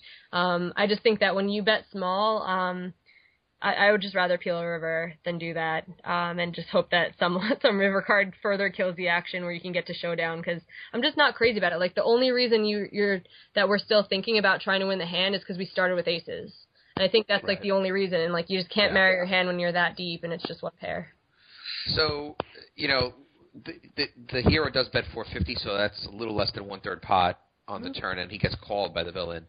Um, like, what are you, what do you, what is going through your mind on what the villain has at this point? Like, I'm trying to think of his like, is he three betting, you know, a, a small pair pre flop? Is he three bet, you know? Three betting a pretty wide range pre-flop, so that that's why it's hard to like try to continue to get value out of our hand because he really can. He really could have just completely smashed the flop. He could have flopped a straight. He could like he very likely could turn a straight. Right. Um, he could be good enough to just like know that you have one pair and have two pair and just start betting, you know, like or Right. Call down and then decide to like pile river or do whatever. Like this guy, even though he's out of position, like the fact that his range is wide and the fact that our hand is pretty well defined, um, gives him he's in the driver's seat kind of when he shouldn't be. Right, right. We gave him we gave him the keys. Yep. Um, okay, so we go to a river, and it's a six of hearts. So now there's seven. So there's no there's no no flush draw comes in. There were two on the turn. None of them come in, but we have uh, seven, six, three, five, six with uh, two diamonds and two clubs. Um, the pot is twenty three fifty five, and the villain leads into us with thirteen eighty nine. Um, so what what are you thinking here? I think it looks like a value bet. Um, I think that he was like milking us uh, until the river. Like he's like, okay, you want to give me 340, you want to give me 450, whatever. Like call, call, and then it's like not. It's not the best play ever um, by the villain, just because it really does. If he if he's bluffing, I like it, but like it just looks very value-ish. Like um, that it's a last minute. Like I think I can get aces to make a crying call here. Right. Um, but like the sizes bet and stuff, I just I just feel like it was like a pretty healthy size value bet. Um, and I So, probably I wouldn't take too long folding my hand. Yeah, I, I think, and I and I agree with you, and I, and I think that makes a lot of sense. All right, so then let's let's look at this from the villain's perspective, right? Like, let's play the hand from his from his perspective. Let's say, you know, he either has an eight or he has sevens or sixes. Like I mean, he's clearly like we're clearly agreeing that he's probably got a strong hand here, and he kind of thinks or knows that we have a big pair, so he's trying to get value. Jamie, like how would what's the best way to get value here? Um, given that we, you know, when he bets thirteen eighty nine, we're like we're getting alarm bells and we're folding aces. Like, how would you try to get value from from from this hand if you were the villain? Um, if I was a villain, it like depends who my opponent is. If my opponent is somebody who is gonna value bet thinly, um, which a lot of good players are capable of these days, like even when they're you know they they're betting on a scary board, they can still bet their hand for value. Um, if I'm against an opponent like that, who I think if I check to them, they're gonna value bet their overpair, thinking that I have um, a one pair kind of hand that turned into like a pair. And what I forget what the board is, but say they have like fives and sixes or something, or or sevens and sixes. Um, if I'm if I think that the that the person's gonna make uh like a it's almost like a hero value bet Yeah. in Mhm. You this it's- I- situation. I, I Um, think it's hard. Uh, let me repeat the board too, because I think it's hard for him, him or her in this situation to have two pair because it's seven, six, three, five, six. So oh, yeah, that's what I mean. Like if if Yeah. you know like my overpair is now two pair better than whatever two pair they have. okay, yeah, So you're if yeah they right. Think, Right. If they think they're gonna check to me and I'm gonna value bet my aces, if I'm the kind of if I'm I'm the kind of hero that's gonna value bet my hand on a really scary board and like leave myself in like uh leave myself open to basically being check raised huge by the person who's sure they have the best hand. If I'm that kind of player, then like yeah, if I'm a villain, I'm gonna check to me. I'm gonna let them like check and let me make my thin value bet to whatever and you know and then he can put in a huge raise. Um Right. but against an average player, if I just make a huge hand and they appear to have had an overpair the entire time, people hate folding overpairs. Like it takes a good player to like not get married to a hand and just say, okay, like aces in the muck. I lost, you know, 20 big blinds. Could have been worse. Right. Um, it takes, you know, a pretty disciplined player to be able to do that. Um, so if I'm the villain, I'm just gonna bet my bet my hand. You know, like all right, I banked, I made it, I made my straight, or I made my boat on the river. Um, I just bet for value, and like the the size of his bet made me think it was a value bet, like a healthy size value bet. Right. Mhm. And what if you're the hero and the villain checks to us? Are you ever are you are you the finish value better in yeah, this I value cut myself more than anyone. Like, yes, um, if if he checks to me, um, I would think about it though. I'm like, my hand's pretty much what it looks like, so Yeah. it's tough. Like, I would have to think the player was bad in order for me to make a value bet in that spot. Like, I'd have to be like, this guy's really loose. Uh, he can't get he like he's a station. He can't get rid of his hand. He's gonna call out of curiosity, even. Um, if I think that like that that's pretty much the only time I'm gonna bet aces or kings in that spot is when I'm like, okay, this guy's never gonna right. not click the call button. Um, yeah. I mean, there are bad players who will call with jacks or queens here. Um, yeah, and it's like that's not even that terrible of a call. Like that that's why it's like I mean, my hand does definitely look like aces, so it, yeah, it's not the greatest call ever, but like I'm thinking about people who've had their hand counterfeit and they'll still call. Right. Right. You know, they're like, well, I put them on ace king, and like I'm just gonna keep putting. Like some people will just always put you on the hand they could beat. You know, Right. love those Mhm. people. Except sometimes it's hard. 'cause, like some, it's hard having it. You know. right. right. Okay. Um, so I, I thought that was actually, you know, that that that was interesting. That was definitely a very interesting hand. Um, I think uh, I think that's good. Do you want to go to the next hand, KB? Yeah, let's do it. I'll uh, I'll run this one down. It is from a member by the name of Dougie Fresh Right? with a three instead of an E, which is awesome. um, so uh, he says this hand happened earlier in the night, and he's try- trying to remember the details, which I think he does a pretty good job of doing. This is from the Bovada BDPO, which was their big series that they ran, I guess, about a month ago. Uh, and it was their $50 KO 6 Max, which sounds like the funnest tournament of all time. Um, he says there's just over 60 players left, pays 30. Um, we, meaning the hero, has uh, well above an average stack with about 45 big blinds. Um, Villain has close to double our stack and is very deep and has been playing loose, but not sure how aggressive. Uh, so we'll take that for what it's worth. Um, but no specific notes and not a ton of hands on them. Uh, so we're at 250, 500 blind level, and again we start with 45 bigs, uh, which he says is about 23k. Uh, under the gun folds, hero. Uh, I'm he doesn't say he's under the gun plus one, but he must be somewhere in that neighborhood. Uh, he raises to a thousand with the eight of spades and the nine of hearts, so eight nine offsuit. Cut off and button fold, and the small blind, who is the villain, calls, and the big blind folds. So I guess the first thing we should be asking ourselves, because it's the thing that immediately jumps out at me, should we be opening eight nine offsuit here? Probably not. I mean, just to be fair though, it's not really under the gun. It's it's the hijack position because it's only six handed. Well, uh, yeah, we're six handed. That's right. So it's not like he's doing it from under the gun plus one in a nine handed table. True enough. But okay. Yeah, That's yeah. Yep. So yeah, I guess you're right. So we only have we do only have four people to get. Yeah, I mean, I feel like we're missing a little know- information here because you know if the big blind has a re-steal stack, or you know, or they're all kind of middle.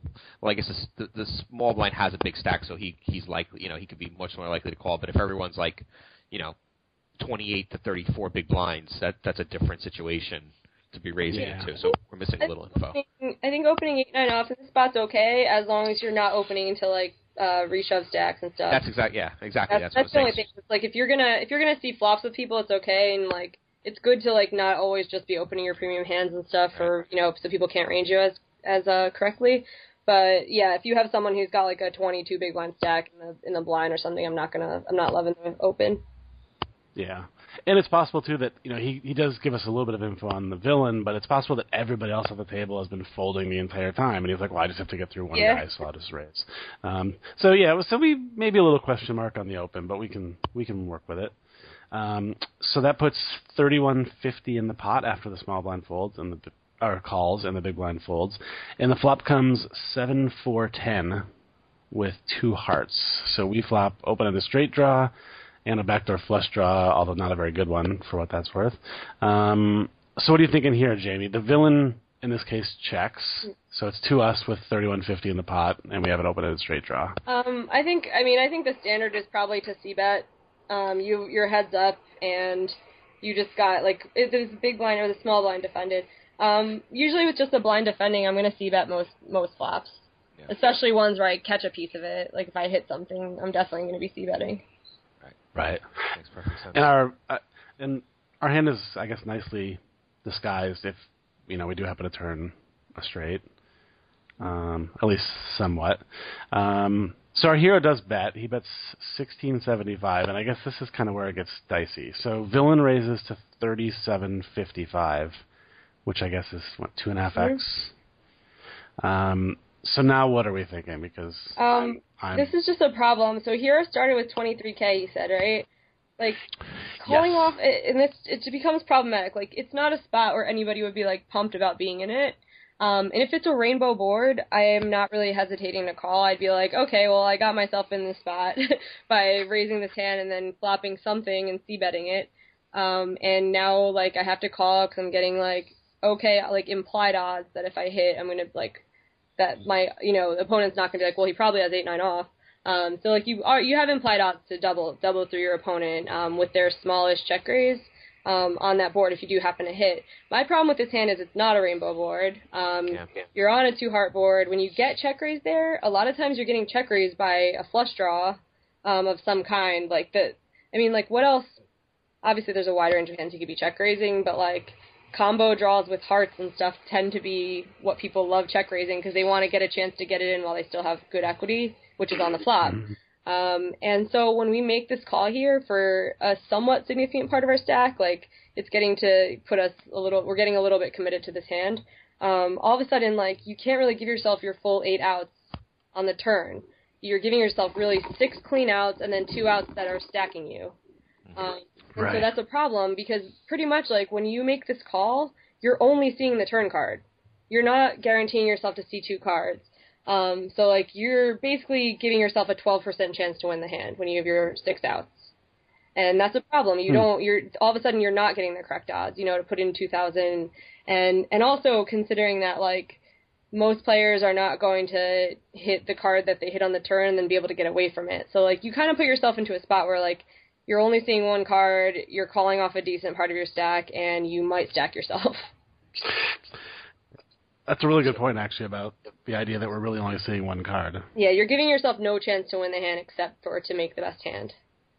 Um, and that's a problem. And I and like, look, if it's a board where you're getting eight clean outs, you're like you have a 16% chance to hit on the turn, uh, and you're pretty much gonna stack your opponent when you hit. That's I don't really have a problem with it. Like we did get.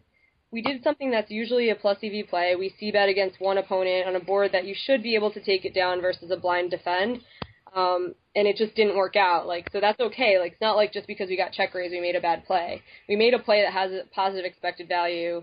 It turned into a sticky situation because all of a sudden now they make a small three bet or a small raise on the flop, and you're like, oh crap.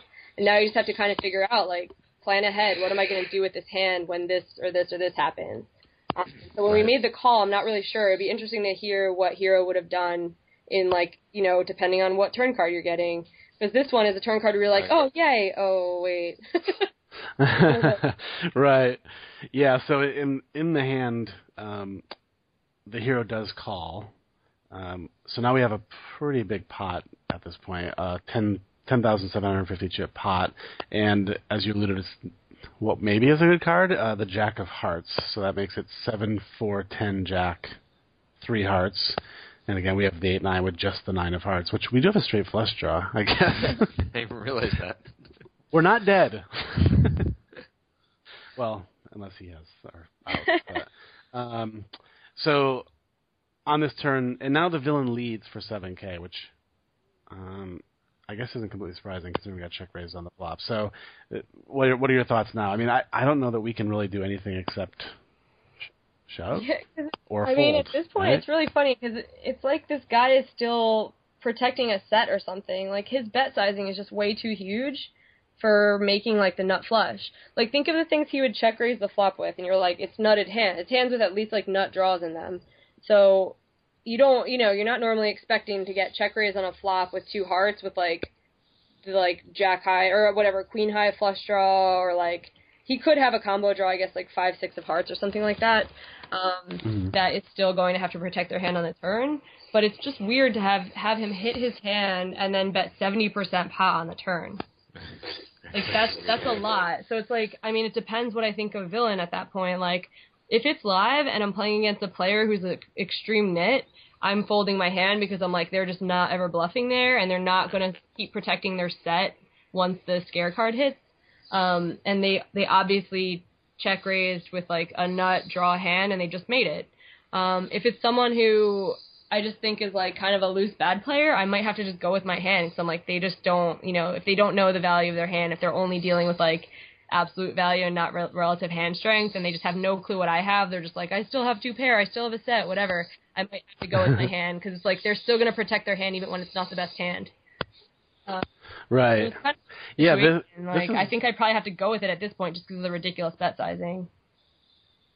Yeah, this is you bring up a good point. It's like if if it's a set and now he's like panicking and trying to protect it, then we win. If he made a flush, which he had raised on the flop, he probably wouldn't bet this big. Probably not. That's what's so weird though, because sometimes people accidentally make a good play. You know, like they're just overprotecting and they're scared, um, and they bet an amount that throws you off because you're like, well, no logical person is going to overprotect their nut flush they just made, and then you're like, well, that's what he has. Yeah, so it does happen, point. but it's like you have to make your best guess on what this like this bet indicates some kind of range they probably have. And in this situation, I just kind of have this like gut feeling that our hand is good now. Interesting. How about you, Diego? What are you thinking? The size of the bet makes me feel like he is not milking us. Um, I think he would bet smaller um, if he was trying to. Because let's see, well, how deep are we? What is what is what do we have?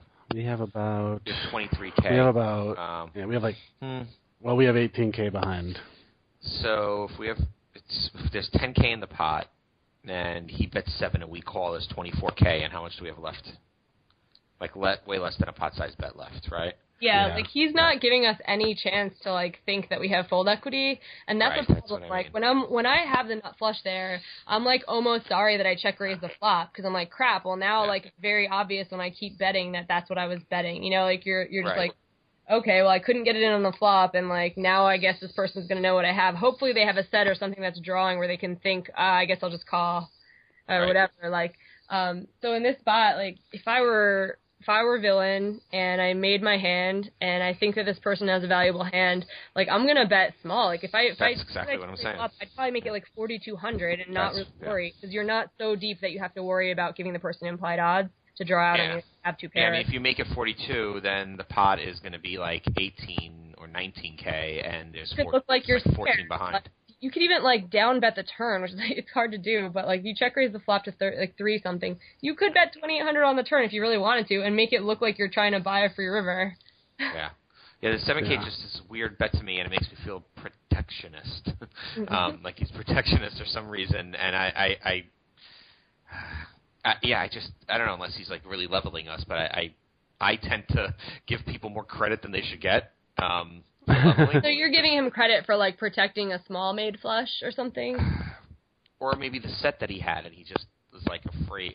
But if he had But a that's set, why fine. he Like we can beat that set, you know. I Like, know, I know, um, I know, I, I know. I just don't want. I wonder why he wouldn't. Why he would bet like that with a set. Like, Yeah, so is it? It doesn't feel. It, it can't. I don't know. It doesn't feel like a set because of that. yeah, But just the bet size is so weird for a made hand. yeah. I get into the trouble too because like I'm I tend to like go. I play very risky to get big value. You know, like there's a lot of times when it's like, okay, like I'm aware that there are all these like monsters under the bed that can get me, but in this situation, like my hand, you only have so many big hands in a tournament.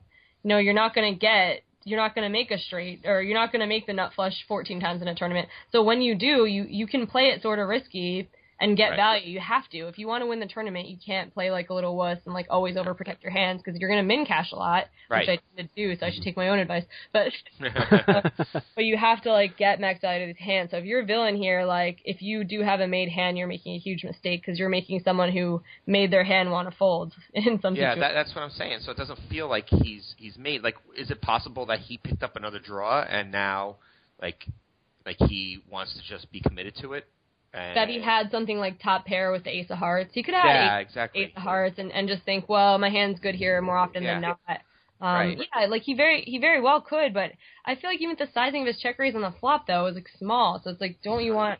I don't know. It's it's a weird situation for sure.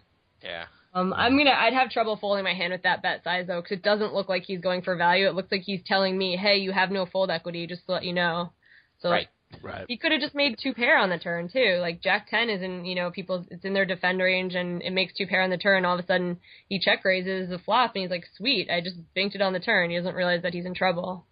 That's right. So yeah, it doesn't feel like value. It feels like he's just trying to like, like, lever like And the hand. signal to us. Yeah, and the hand. Sig- signal to us. Like I'm sure he's not thinking in these terms, but like th- I'm leveraging your stack right now. Like if you know if you're gonna put in the seven K, it's for everything. Like Yeah, that's which what he. also includes bluffs in his range now too. If that's what he's Right. thinking, if he's eyeing your stack and he's deep to start the hand and he has you covered, um, and like a lot of times like that's that's all it takes in tournaments is like putting pressure on people, making them play for their tournament life when you're when you don't have to. Um, Right. and that could just be this situation where he's like, okay, well, if I bet 7K on the turn, his only his only real play is to shove or fold, and in that situation, like that means that hero has to have a hand. You know, like they can't just have nothing, and like because this guy's clearly not folding even his 10 or whatever he has. So you know, it's not really the worst play ever by by uh, villain, except that it kind of telegraphs the strength of his hand, which I think is not that strong. Right. Um, Right. You know, with that in mind, I'm actually wondering, is there any value to ever just calling here? Oh, to let him like dump off more chips on the river. I mean, uh, there can be, but in not like I know exactly what you're talking about. Where you're just like way ahead or way behind theory, but I don't think you're way ahead on a three flush board. Uh, that's also like becoming a straighty board, and it's just Right. sort of like like you can't ever really be way way ahead here unless the person has a complete airball. Um, and they've put they've made the pot valuable. You know, like you don't like it's okay to just win it now. If the person's on stone like complete airball, I just I don't think it's that big of a deal. You're not that deep stack that like waiting to the river to have them shove is that much more valuable. Like I think protecting your hand from getting drawn out on in this already big pot is more valuable than letting the person bluff one more street. Yeah. And there are a lot of cards we don't like. Yeah, Uh, ob- yeah, any any heart. and even an eight, or an eight or any overcard. start to really. become a little bit sketchy. You're like, I don't know. There's not a lot you want to see, and there's there's also some cards that are like so bad that it's gonna slow the person's like they might not even bluff at anymore. Right. Um, Right. So you're not always getting the stack even when they are on a complete airball. Yeah. Yeah, that's a very good point. So yeah, so our, our hero tanks and apparently thought it through as geniusly as we did, and then shoves 18 And got through. And then we never find out what happened. Oh, I, that's, you know what though? Like one, this is my pro tip for milking internet forums because this is what I do. Like when I have a big hand, like a, in a cash game, and I want to post some like high stakes on two plus two, or if I want to like run it by TPE, do not post results. You'll get so many better answers before you post the result, and then post the results after you're satisfied with the answers. When you post results first, and you have a bunch of geniuses who tell you, yeah, yeah, that's what I thought. Yeah. Right. Yeah, but it's been a month, so I want the results. well, okay, I think they've gotten all the responses they could hope for. yeah. Yeah. Yo, Dougie Fresh, Yeah.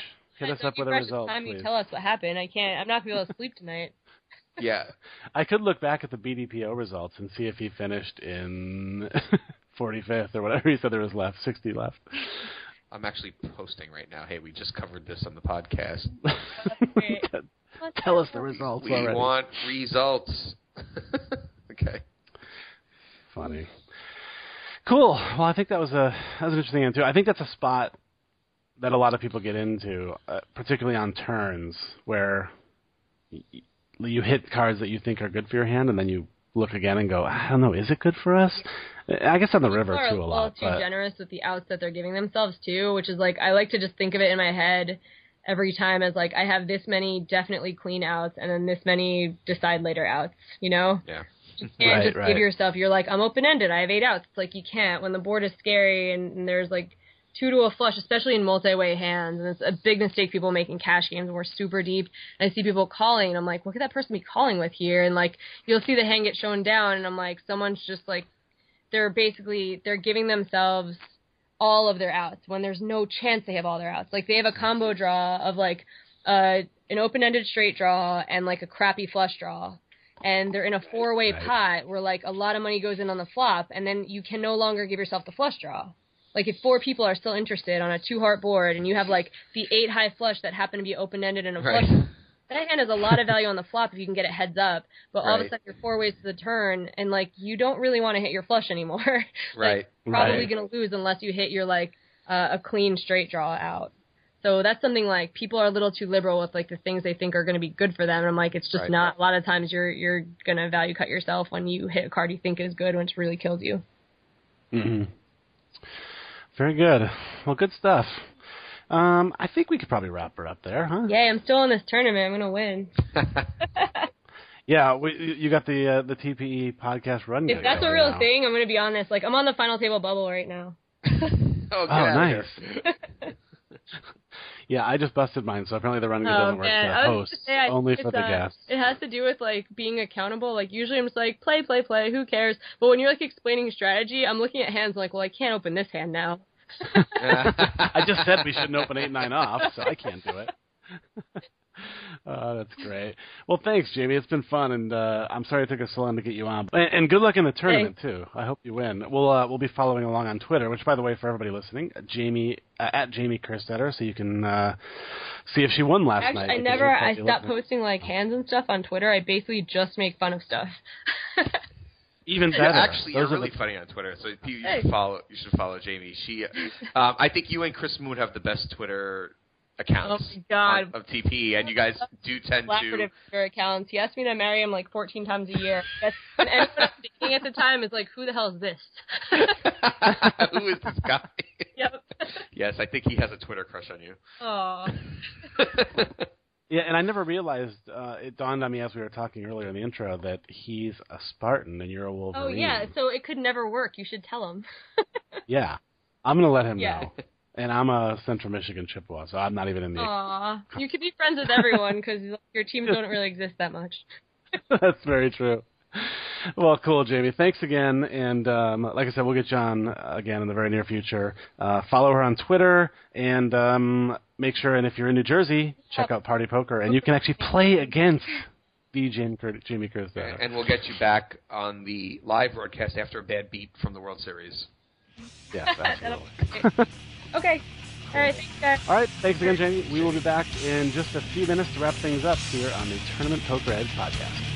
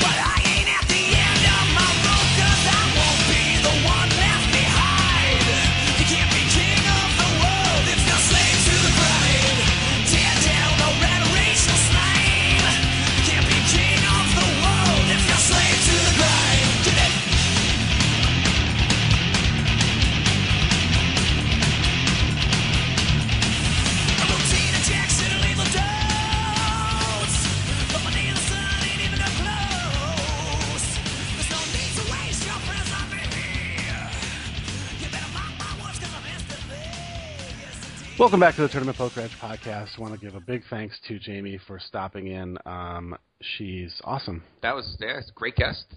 Really enjoyed it. Yeah, Good. enjoyed it a lot. Um, I have, I've had a little opportunity to hang out with her in the past, out in Vegas or up in New Jersey, and uh, I, I like her a lot. I think she's a really smart poker player. And as we mentioned, you you do need to follow her on Twitter because even if she doesn't talk about um, TP or not TP, if she, even if she doesn't talk about poker stuff, she does spend a lot of time making really funny tweets. Yeah. So Would she? actually, me and sorry, go ahead. I was, I was going to say, me and Mark were actually joking uh, the other night about a tweet that she had posted, and uh, she tweeted, "Why do people use roofies? Seems more legal and delicious to just give someone a Klondike bar." like that's the kind of Yeah. awesome value you get from Jamie's Twitter. So check it Would out. Would she be the best thing for poker to win the main event? That's a good question. And by by she, I assume you mean, would it be the best thing for a woman to win the main event? No, no, I mean like, well, her specifically. Like, yes, a woman winning Well- the main event would be fantastic, right? But like, This is a very good point you make now because a she's obviously smart, Yeah. you know, intelligent, all that kind of stuff. But the fact that she is a party poker pro right? in a state where it's been legalized, so you get that sort of publicity of, hey, here's a ex lawyer who became a professional poker player who's making money legally online in the state of New Jersey. Right. Yeah, it would be great PR for not only for bringing people into the game, female and male alike, but also sort of progressing the the fight to get online poker fully regulated in the United States. Right. I mean, and think about it. Like, you don't think like David Letterman would want her on if she won the main event? Like, Yeah, that's a good I mean, would he bring Kathy Liebert on? And I'm, not trying to like, you know. Hi, Kathy. Sorry. I feel so awful. I don't wonder if we, I doubt she I wonder- listens. I wonder if we should edit this. I feel so awful because I actually I really like her. I played with No, I, I'm not. I'm I played with her at the NAPT and she was really nice. and I'm sorry I went to her for the example, but you know, Jamie's photogenic and you put her on, you know, the the the networks would love to like I think she'd be like on all the talk shows like and and she'd be a great rep. That's what I'm talking about. So like is there someone better to be who could there be someone better to be the uh WSOP champion for poker? I don't I don't know if there is. Dan, Dan Bilzerian. That would be fantastic. that would you you you. Oh wait, you know what? I, I, okay, so there are some people that would be better. Like if Ray Romano wins it, right?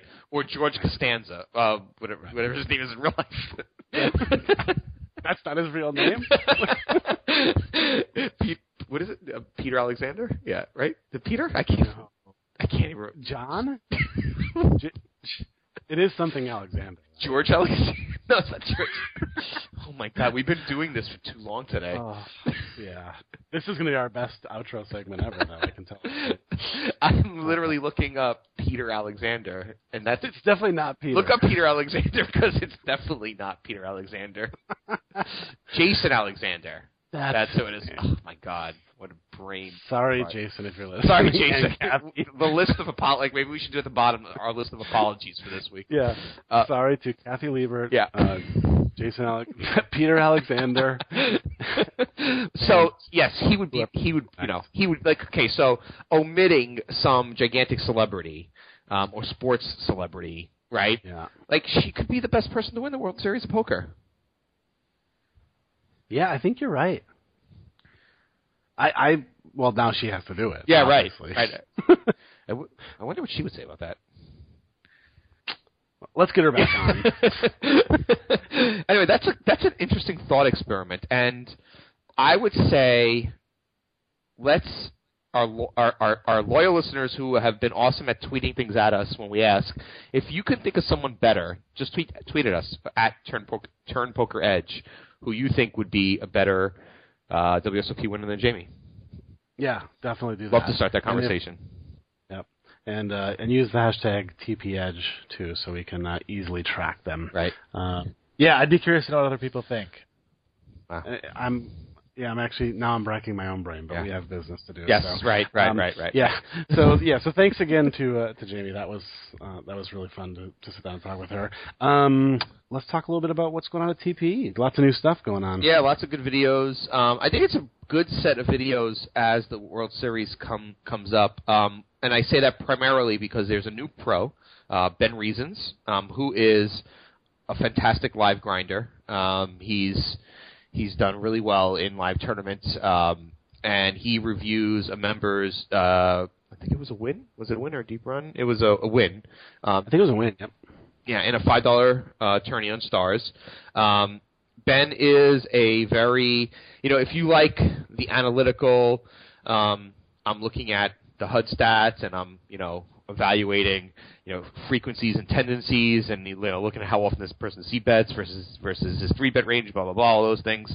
Um, he's that kind of guy, and he's really thoughtful, and um, his hand analysis go very deep. So uh, I've been watching his series as sort of my like little warm up um, to the WSOP, um, and then of course I'm probably going to go and uh, and watch the um, you know a couple of Andrew Brokos series, um, and Casey, and you know all the all the good stuff. But right now, um, Ben's premiere series just ended. Um, Andrew has a series uh, evaluating bluffs, um, a theory series uh, going on. Um, Chris Moon has a Sunday Saver series, which is a hand history review. And Ben Warrington just finished a series as well. So um, a good batch of videos uh, that just kind of are running or, or finishing up. And then coming up, um, we have uh, Dallin Jace is coming out with a new series, and Corey Wayland from uh, our last podcast has a new series. His you know his next series coming out. So um, a lot of good stuff um, over at TPE right now. A lot of good videos, and I will hint at a new video type on its way. Won't say more than that. Probably be able to announce it at the next um, podcast. But we have we're always thinking of new ways to deliver innovative content to you guys and I think we hit something that'll be really interesting for for everyone, and and something that I think will um will enhance your experience with TPE. So Yeah, I'm looking forward to it myself. Uh, for reasons I can't really say because it'll give away the it'll give away too much information. But stay tuned for that because it is going to be fun. yeah, I think uh, well, my only hint will be I think it'll be useful during the World Series time. Put it that. Yep, yep, I like that. Yep. Cool.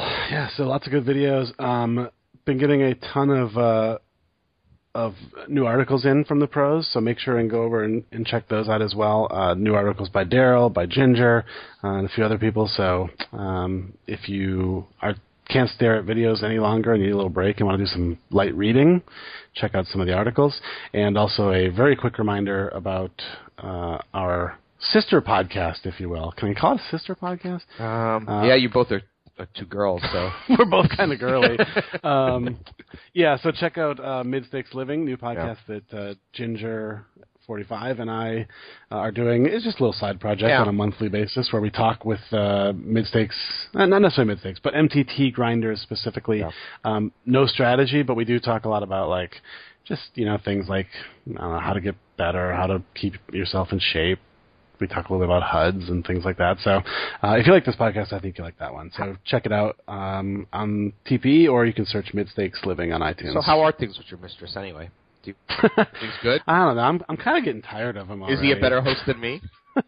What Um, does he bring he- that I don't have? I don't really. I I actually think he might be a better host than both. Oh, of us. yeah, that's probably true. We're probably talking ourselves out of a job. So well, he's like he's like a writer and a Yeah. Oh, screenplay great. guy and all that stuff. So yeah. Um, Well- so it, it, I actually love the podcast because I kind of you know I do the intro and I throw in a question here, but I mostly just let him run the show and it's great because he asks great questions, really well thought out, and yeah, and it's fun. I I can't get tired of talking poker, so I just do Yeah. it at every right, opportunity I can. right. Well, maybe we should have like an you know another crossover show with him. You know, and Ah, yeah, like when Marvel and DC would once Right. in a while mix. right, and then I can confront him and ask him what his intentions are with you. uh, Nice. okay, that show's not happening. Yes. All right, this is getting weird. Time to end the Yeah. podcast. Absolutely. So uh, yeah, thanks to, to everybody for hanging around this long. If you've made it this far, you are a trooper. Um, and good luck for all of you guys prepping for the World Series. We hope to see you out there. Hit us up. Come to the meetup. And uh, as always, thank you very much from all of us here at the Tournament Poker Edge podcast. We'll see you. Uh, we'll talk to you guys one more time before the World Series. So, Yes, we'll get one more episode out. We'll squeeze one out. yep, Sounds good. All right. Later, everybody. See you.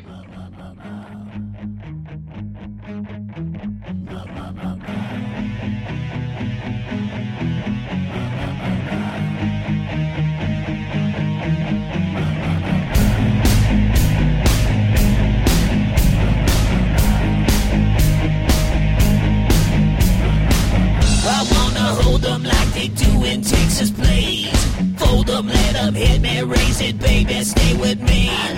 Luck and intuition, play the cards with babes to start. And after she's been hooked, I'll play the one that's on her heart. Oh, whoa,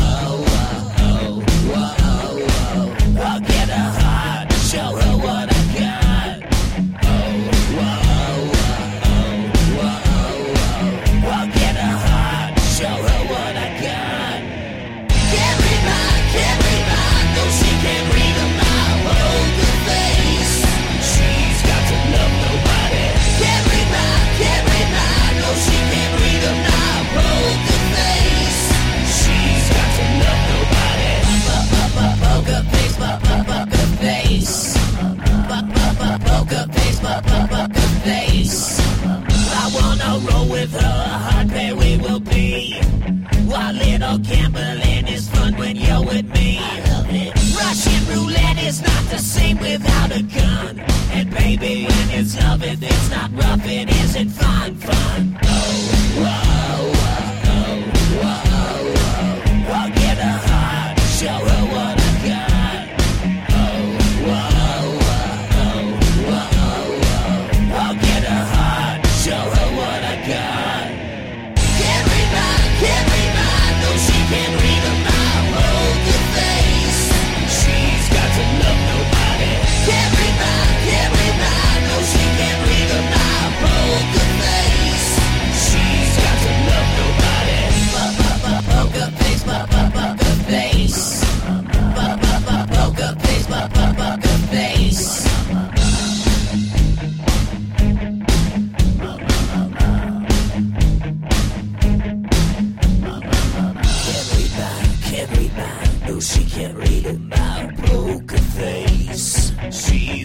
love nobody.